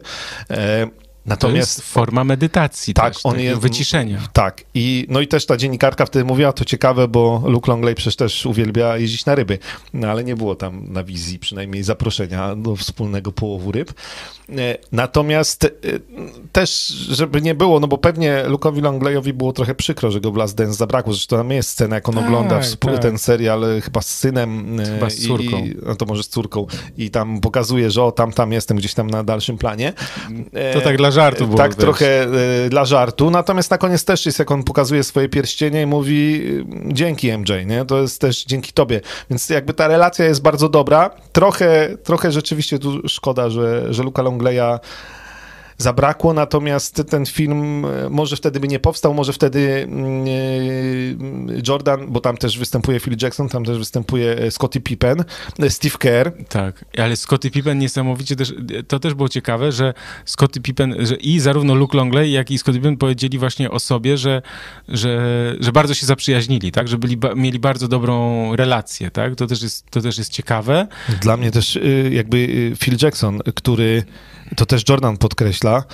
E, I bo tak, bo Phil Jackson e, też mówi tam, że on do Luka Longleya musiał mówić powoli i nigdy, to też Jordan, wiesz, wszystkich tam napierdzielał, natomiast Phil Jackson mówi, Lukowi Longleyowi nigdy nie można było powiedzieć, masz to zrobić tak i tak. Nie, jemu trzeba było powiedzieć, wiesz co, tu jest taka możliwość, może tak byś to zrobił albo tak i on wtedy to robił. Bo jak mu powiedziałeś, masz, nie wiem, się tam, nie wiem, jakoś zastawić czy coś zrobić, to no way, to, to Luke Longley tego, nie to, że nie chciał, tylko po prostu gdzieś tam pewnie mentalnie jakby nie, nie był w stanie tego zrobić, nawet jak się bardzo starał. E, no i to, co- Jordan podkreśla, e, wielkość Phila Jacksona. On potrafił się dogadać z chorym na rywalizację Michaelem Jordanem, ze Scottem Pippenem, z Denisem Rodmanem, z Luke'em Longleyem. Ale to jest, ale to jest to, co Rafał Jóź, jakby pamiętam, że też kiedyś mi opowiadał właśnie, jak, e, czym jest drużyna NBA, że to jest zarządzanie ego. Tam masz 12 gości albo jeszcze więcej, którzy mają ogromne ego. Każdy ma swoje ego i każdy jest inny. I teraz e, zresztą ten e, ciekawy jest przykład właśnie, znaczy jak Longley opowiada o innych drużynach, tam o Phoenix Suns, o Nowym Jorku, że tam już nie było tej chemii takiej. Mimo, że Michael był porąbany, bo on tak mówi to między wierszami, że, że, że to było, że tam no ciężko z nim było, to y, tam w tym wywiadzie nawet to, że w innych drużynach nie było tej, tej mm, takiej chemii, takiej, tego, no takiej chęci gry wspólnej, tak? To jest ciekawe. Phil Jackson też bardzo fajną rzecz powiedział, że wszyscy, że zgrana paczka, nie? Że tam y, zawodnicy Chicago Bulls razem spędzali dużo czasu, no i Poza Jackson- Jordan. poza Jordanem, który wiadomo, że nie mógł, tam był zajęty s- swoimi Tak, ale też, też dostaje Jordan pytanie o to, czy yy, dziś, Czy żałuje, yy, tak. czy żałuje, czy zachowałby się inaczej. Powiedział, że nie, no, że yy, jego zdaniem to doprowadziło ich do mistrzostwa, że on musiał być, dla mnie podobło takie słowo, no ale że musiał być po prostu dupkiem, tym złym, który i tam jest porównanie do tak, że wszyscy szli pod górę, ale fizyka działa, yy, przyciąganie działa i koledzy spadają, a on, a on musi ich pchać i to była jego rola i czasami robił to e, tak, że się komuś mogło nie podobać, natomiast trzy pierścienie z tamtego czasu Tak, wiadomo, ale jeszcze jedna rzecz, bo mi oczywiście po obejrzeniu tego wyświetlił się jakiś, wy, znaczy jakiś wywiad z Kobe Bryantem. I Kobe Bryant mu opowiadał o swojej relacji z Michaelem Jordanem. I tam padło takie stwierdzenie, jako my, my, teraz nie pamiętam do, dosłownie słów, jakie padły, ale chodziło o to, że my obsesyjnie zafiksowani na rywalizacji i osiągnięciu celu, tak? Czyli jakby Kobe z Michaelem mieli taką jakby tą tak, nie wiem, nić porozumienia, tak? W sensie tak Michael był dla niego jak starszy brat, ale że y, oni się rozumieli, ponieważ obaj byli obsesyjnie ukierunkowani na, na zwycięstwo i na, na, na odnoszenie sukcesu i na rywalizację. Pamiętam Michaela Ansleya kiedyś pytałem o najlepszego gracza, e, to powiedział, że E, no bo powiedział Larry Bird, natomiast od razu powiedział, ale Michael Jordan był najbardziej nastawiony na rywalizację. Nigdy nie widziałem nikogo takiego, komu tak zależało w każdym momencie na rywalizacji. To jest, rzeczywiście jest, jest choroba, natomiast no, wiesz, z drugiej strony e, wracając do Luka Longleya, e, sympatycznego, też parę rzeczy mnie urzekło w tym filmie, na, na przykład to, że w tym filmie wypowiadają się jego była i obecna żona. I ja w pewnym momencie, bo jak zobaczyłem gdzieś tam w którejś tam minucie jego drugą żonę, no już tutaj po zakończeniu kariery e, jakby się ożenił, a to koleżanka z czasów szkolnych e, była. Tak. I w pewnym momencie zatrzymałem i na tej Kelly, pierwszej żonie, i tam rzeczywiście tam former czy ex-wife było. I dopiero w tym momencie, bo myślałem, że to jest jego żona, tak? A to jest jego była żona, która, wiesz, tam opowiadała w ogóle, wiesz, no wylosuj sobie. Jedna i druga wyglądały jak po prostu zakochane w nim. E, no oczywiście ta, ta pierwsza żona opowiadała tę historię, no bo on zaczynał w Minnesocie właśnie, w tej znienawidzonej przez nich zamrożonej, zaśnieżonej e, Minnesocie. Ludzie za, wiesz, za, z Australii gość Tak, nie? no i to oni, ona mówi, że to było straszne trzy lata, e, natomiast nagle nie wiadomo skąd transfer do Chicago Bulls, gdzie on się dowiaduje, wiesz, właściwie w szatni, że następnego dnia ma być w Chicago, trzeba wszystko przenosić, dzieci i tak dalej. Mhm. No, i, no i za chwilę wraca Michael Jordan Jordan, bo to był 94 rok, zaraz wrócił Michael Jordan i zaraz się zaczęło e, wielkie wow. Nigdy później, to też jest, wiesz, timing, nie? Wszystko, jak Michael Jordan mówi, timing, to jest najważniejsze. Patrz, przecież on nigdy, ani wcześniej, ani później nie grał już na takim poziomie. Trafił ale, do ale, najlepszej drużyny tak. świata i był ważną postacią nie był taką ani w Minnesocie, bo i drużyna słaba i on nie, tak nie grał, i nie był też już po części przez kontuzję w Phoenix i w Nowym Jorku, e, ani ważną postacią, ani w ważnej drużynie. Absolutnie te trzy czy tam cztery lata e, w Chicago ale Bulls. To jest idealny przykład zawodnika. Nie, nie chcę tutaj porównywać, ale od razu przychodzi mi na myśl Draymond Green ale tu chodzi o za zawodnika, który idealnie pasował do taktyki, do danej drużyny, do charakteru jej, do jej stylu grania i tak dalej, i tak no i Jordan mówi, że no, to był wielki center, natomiast on potrafił podawać na przykład, nie? No że, jakby... Tak, że Phil Jackson też to podkreślił, dlatego go, dlatego go chcieli, nie? Że to jest tak. jakby, że e, wiesz, pass first, no. No i fajne jest to, że dzisiaj Luke Longley tam na tym swoim ranchu, czy tam farmie, czy jakby Ale zobacz, ilu tych zawodników kończy, w ten, kończy na, na farmie, po prostu wiesz, że... Ale wiesz, to, to, to jest to ważne, że on znów jest tylko sympatycznym gigantem. Nikt nie pyta go o koszykówkę. No tak, tam, tam gdzieś tam... na tej prowincji w Australii, tam jest high look, nie? Jest znowu, jest znowu lukiem. Oczywiście jak ktoś przyjdzie i zapyta o NBA, no to pierścienie i pamiątki z czasów Chicago leżą w ważnym miejscu w domu. Natomiast, natomiast tam jest tylko znów tym gościem, który jest po prostu większy od wszystkich, a wszyscy go lubią, e, więc... E, bardzo fajna historia i bardzo polecamy na YouTube. Bardzo fajny, można, no oczywiście nie ma, nie ma polskich napisów, ale jak się włączy angielskie napisy, to, to można zrozumieć też ten i ten akcent australijski i te kilka słów, które mogą się wydać niezrozumiałe, to, to rzeczywiście na, na YouTubie y, bezpłatnie australijska telewizja publiczna to opublikowała. One Giant Leap. Tak, także bardzo polecamy, bardzo fajny. Jest w sensie... tam w dwóch częściach, bo nie najpierw w odcinkach dwóch półgodzinnych, tak. a później też wrzucili całość godzinną. Tak, ale to jest jakby to jedno i to samo. To, to samo, więc to i Jordan, półgodzinny wywiad z Jordanem osobno. Tak, to jeszcze, to jeszcze na probaskecie, jak ktoś nie będzie, nie będzie chciał teraz włączyć, to na pewno w najbliższych dniach na probaskecie też będą Ej, fragmenty tego wywiadu. To jest, już odchodząc trochę od Luka Longleya, bo to też w tym tekście napisałem, co po raz kolejny mnie trafiło. Ty zobacz, Michael Jordan nigdy, ale to nigdy nie mówi o taktyce, o trójkątach. On nigdy nie mówi, on zawsze mówi o mentalności. Zawsze to, czy ty jesteś mistrzem, czy twoja drużyna jest gotowa na mistrzostwo, jest w twojej głowie. Tam nigdy nie ma w wywiadach ani słowa o, e, o, o taktyce, o grze jako takiej. Jest mentalność i to jest jakby najważniejsze. Tak, ale też trzeba no, uważać, bo poczekaj, szukam dobrego dobrego cytatu.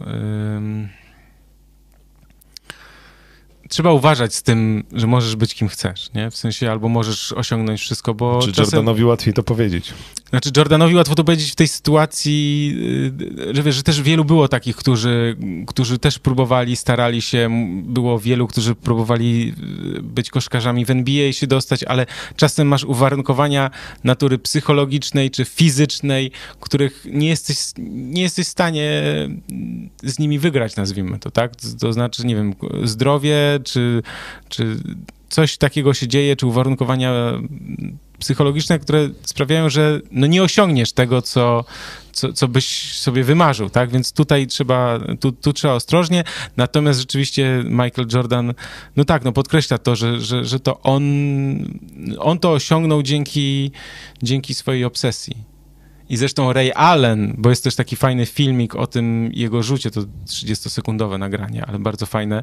E, bardzo je lubię, kiedy Ray Allen mówi o tym, że e, że zadają mu pytanie, jak to jest, że y, co myślałeś, czy co myślałeś, albo co czułeś, kiedy, kiedy trafiłeś ten rzut taki, pamiętasz, na dogrywkę w finale y, Mhm. Miami San Antonio. I, i, i Ray Allen mówi, y, no żałuję, że nikt nie zapytał, y, jak do tego doszło, czy jak byłem przygotowany, tak, że, że bo on wyćwiczył swoje ciało do tego, żeby być w takiej trudnej sytuacji yy, i oddawać taki rzut. I, I on mówi, obsesja doprowadziła mnie do tego, że, że osiągnąłem taki poziom.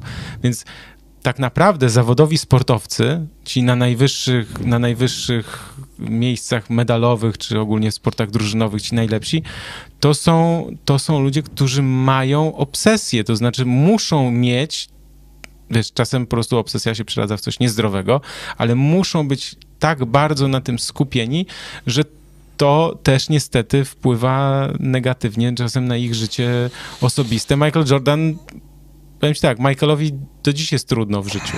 Na pewno. Ze względu No i na to też jego... później przestawić się z kariery No, sportowca to- na, to, co mówił Luke Longley, to tak? normalne życie, tak? No to jest też... wypadasz z tego ogromnego kołowrotka, w sensie z tej, gdzie masz życie poukładane od A do Z, wiesz kiedy trenujesz i tak dalej, i tak dalej. Wiesz, to, to Marcin Gorta też o tym opowiadał, nie? że po, po zakończeniu gry w, w NBA czy w Clippers też nie było mu łatwo, tak, dostosować się do nowej rzeczywistości, no bo to jednak wypadasz z takiego ogromnego kołowrotka, wiesz, skupienia całej twojej energii życiowej na, na jednym celu praktycznie i nagle, i nagle otwierają się, wiesz, no, możesz robić co chcesz, tylko się zastanawiasz, kurczę, tylko co mam robić, no to...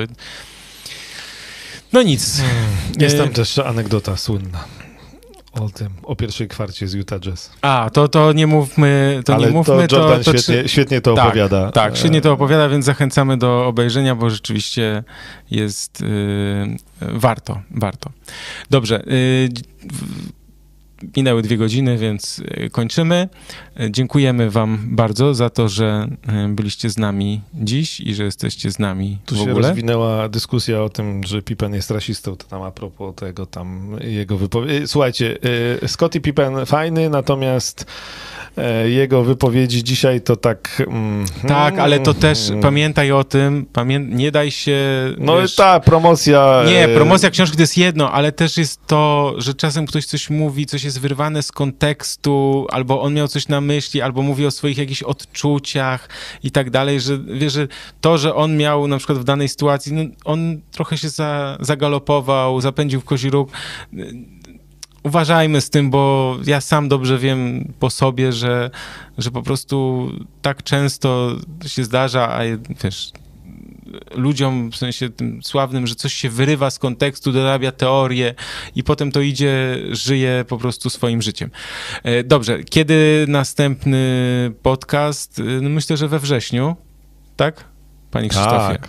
We wrześniu, jakoś myślę, że Jak już Ben Simmons znajdzie nowy klub. Tak, ale teraz myślę, że to będą ze, ze trzy tygodnie. Co, jak myślisz? Myślę, że tak. Y, Probasket.pl, czytajcie, tam Tak. na pewno będzie informacja, jak będziemy Tak, ja- mieli zamiar pojawić się w Blaszak Studio ponownie? Tak jest, ale troszkę sobie dajemy y, chwilę, żeby też, wiecie, my też teraz się nic nie, takiego wielkiego nie dzieje, więc żeby się nie spotykać i nie gadać, nie wymyślać w sensie nie wiadomo jakich historii, to lepiej zebrać więcej i, i ten. Myślę, że we wrześniu albo na początku, albo w połowie września na pewno, a potem no, planujemy co dwa tygodnie się spotykać. Jak, jak najbardziej. sezon ruszy, to tak. Jak najbardziej, także y, dziękujemy wszystkim. Pamiętajcie, żeby tutaj łapki w górę, o widzisz, kurczę blada, nie zapomnieliśmy i jest tylko 90, więc poprosimy jeszcze na koniec łapki tak, w górę, łapki bo, w górę. To, bo to nam zawsze też y, pomaga. My jesteśmy w mediach społecznościowych też, jesteśmy na też można do nas pisać w, różnej, w różny sposób, także dziś nie będzie pytań od króla, o, nie będzie konkursu od króla pytań. Nie, król pytań poszedł spać. E, nieobecny. E, ale będzie jeszcze jakiś konkurs, muszę coś wymyślić. E, dobrze. Krzysztof Sendecki. Michał Pacuda. Dziękujemy Wam bardzo za dziś i bądźcie z nami następnym razem również. Do zobaczenia, do usłyszenia.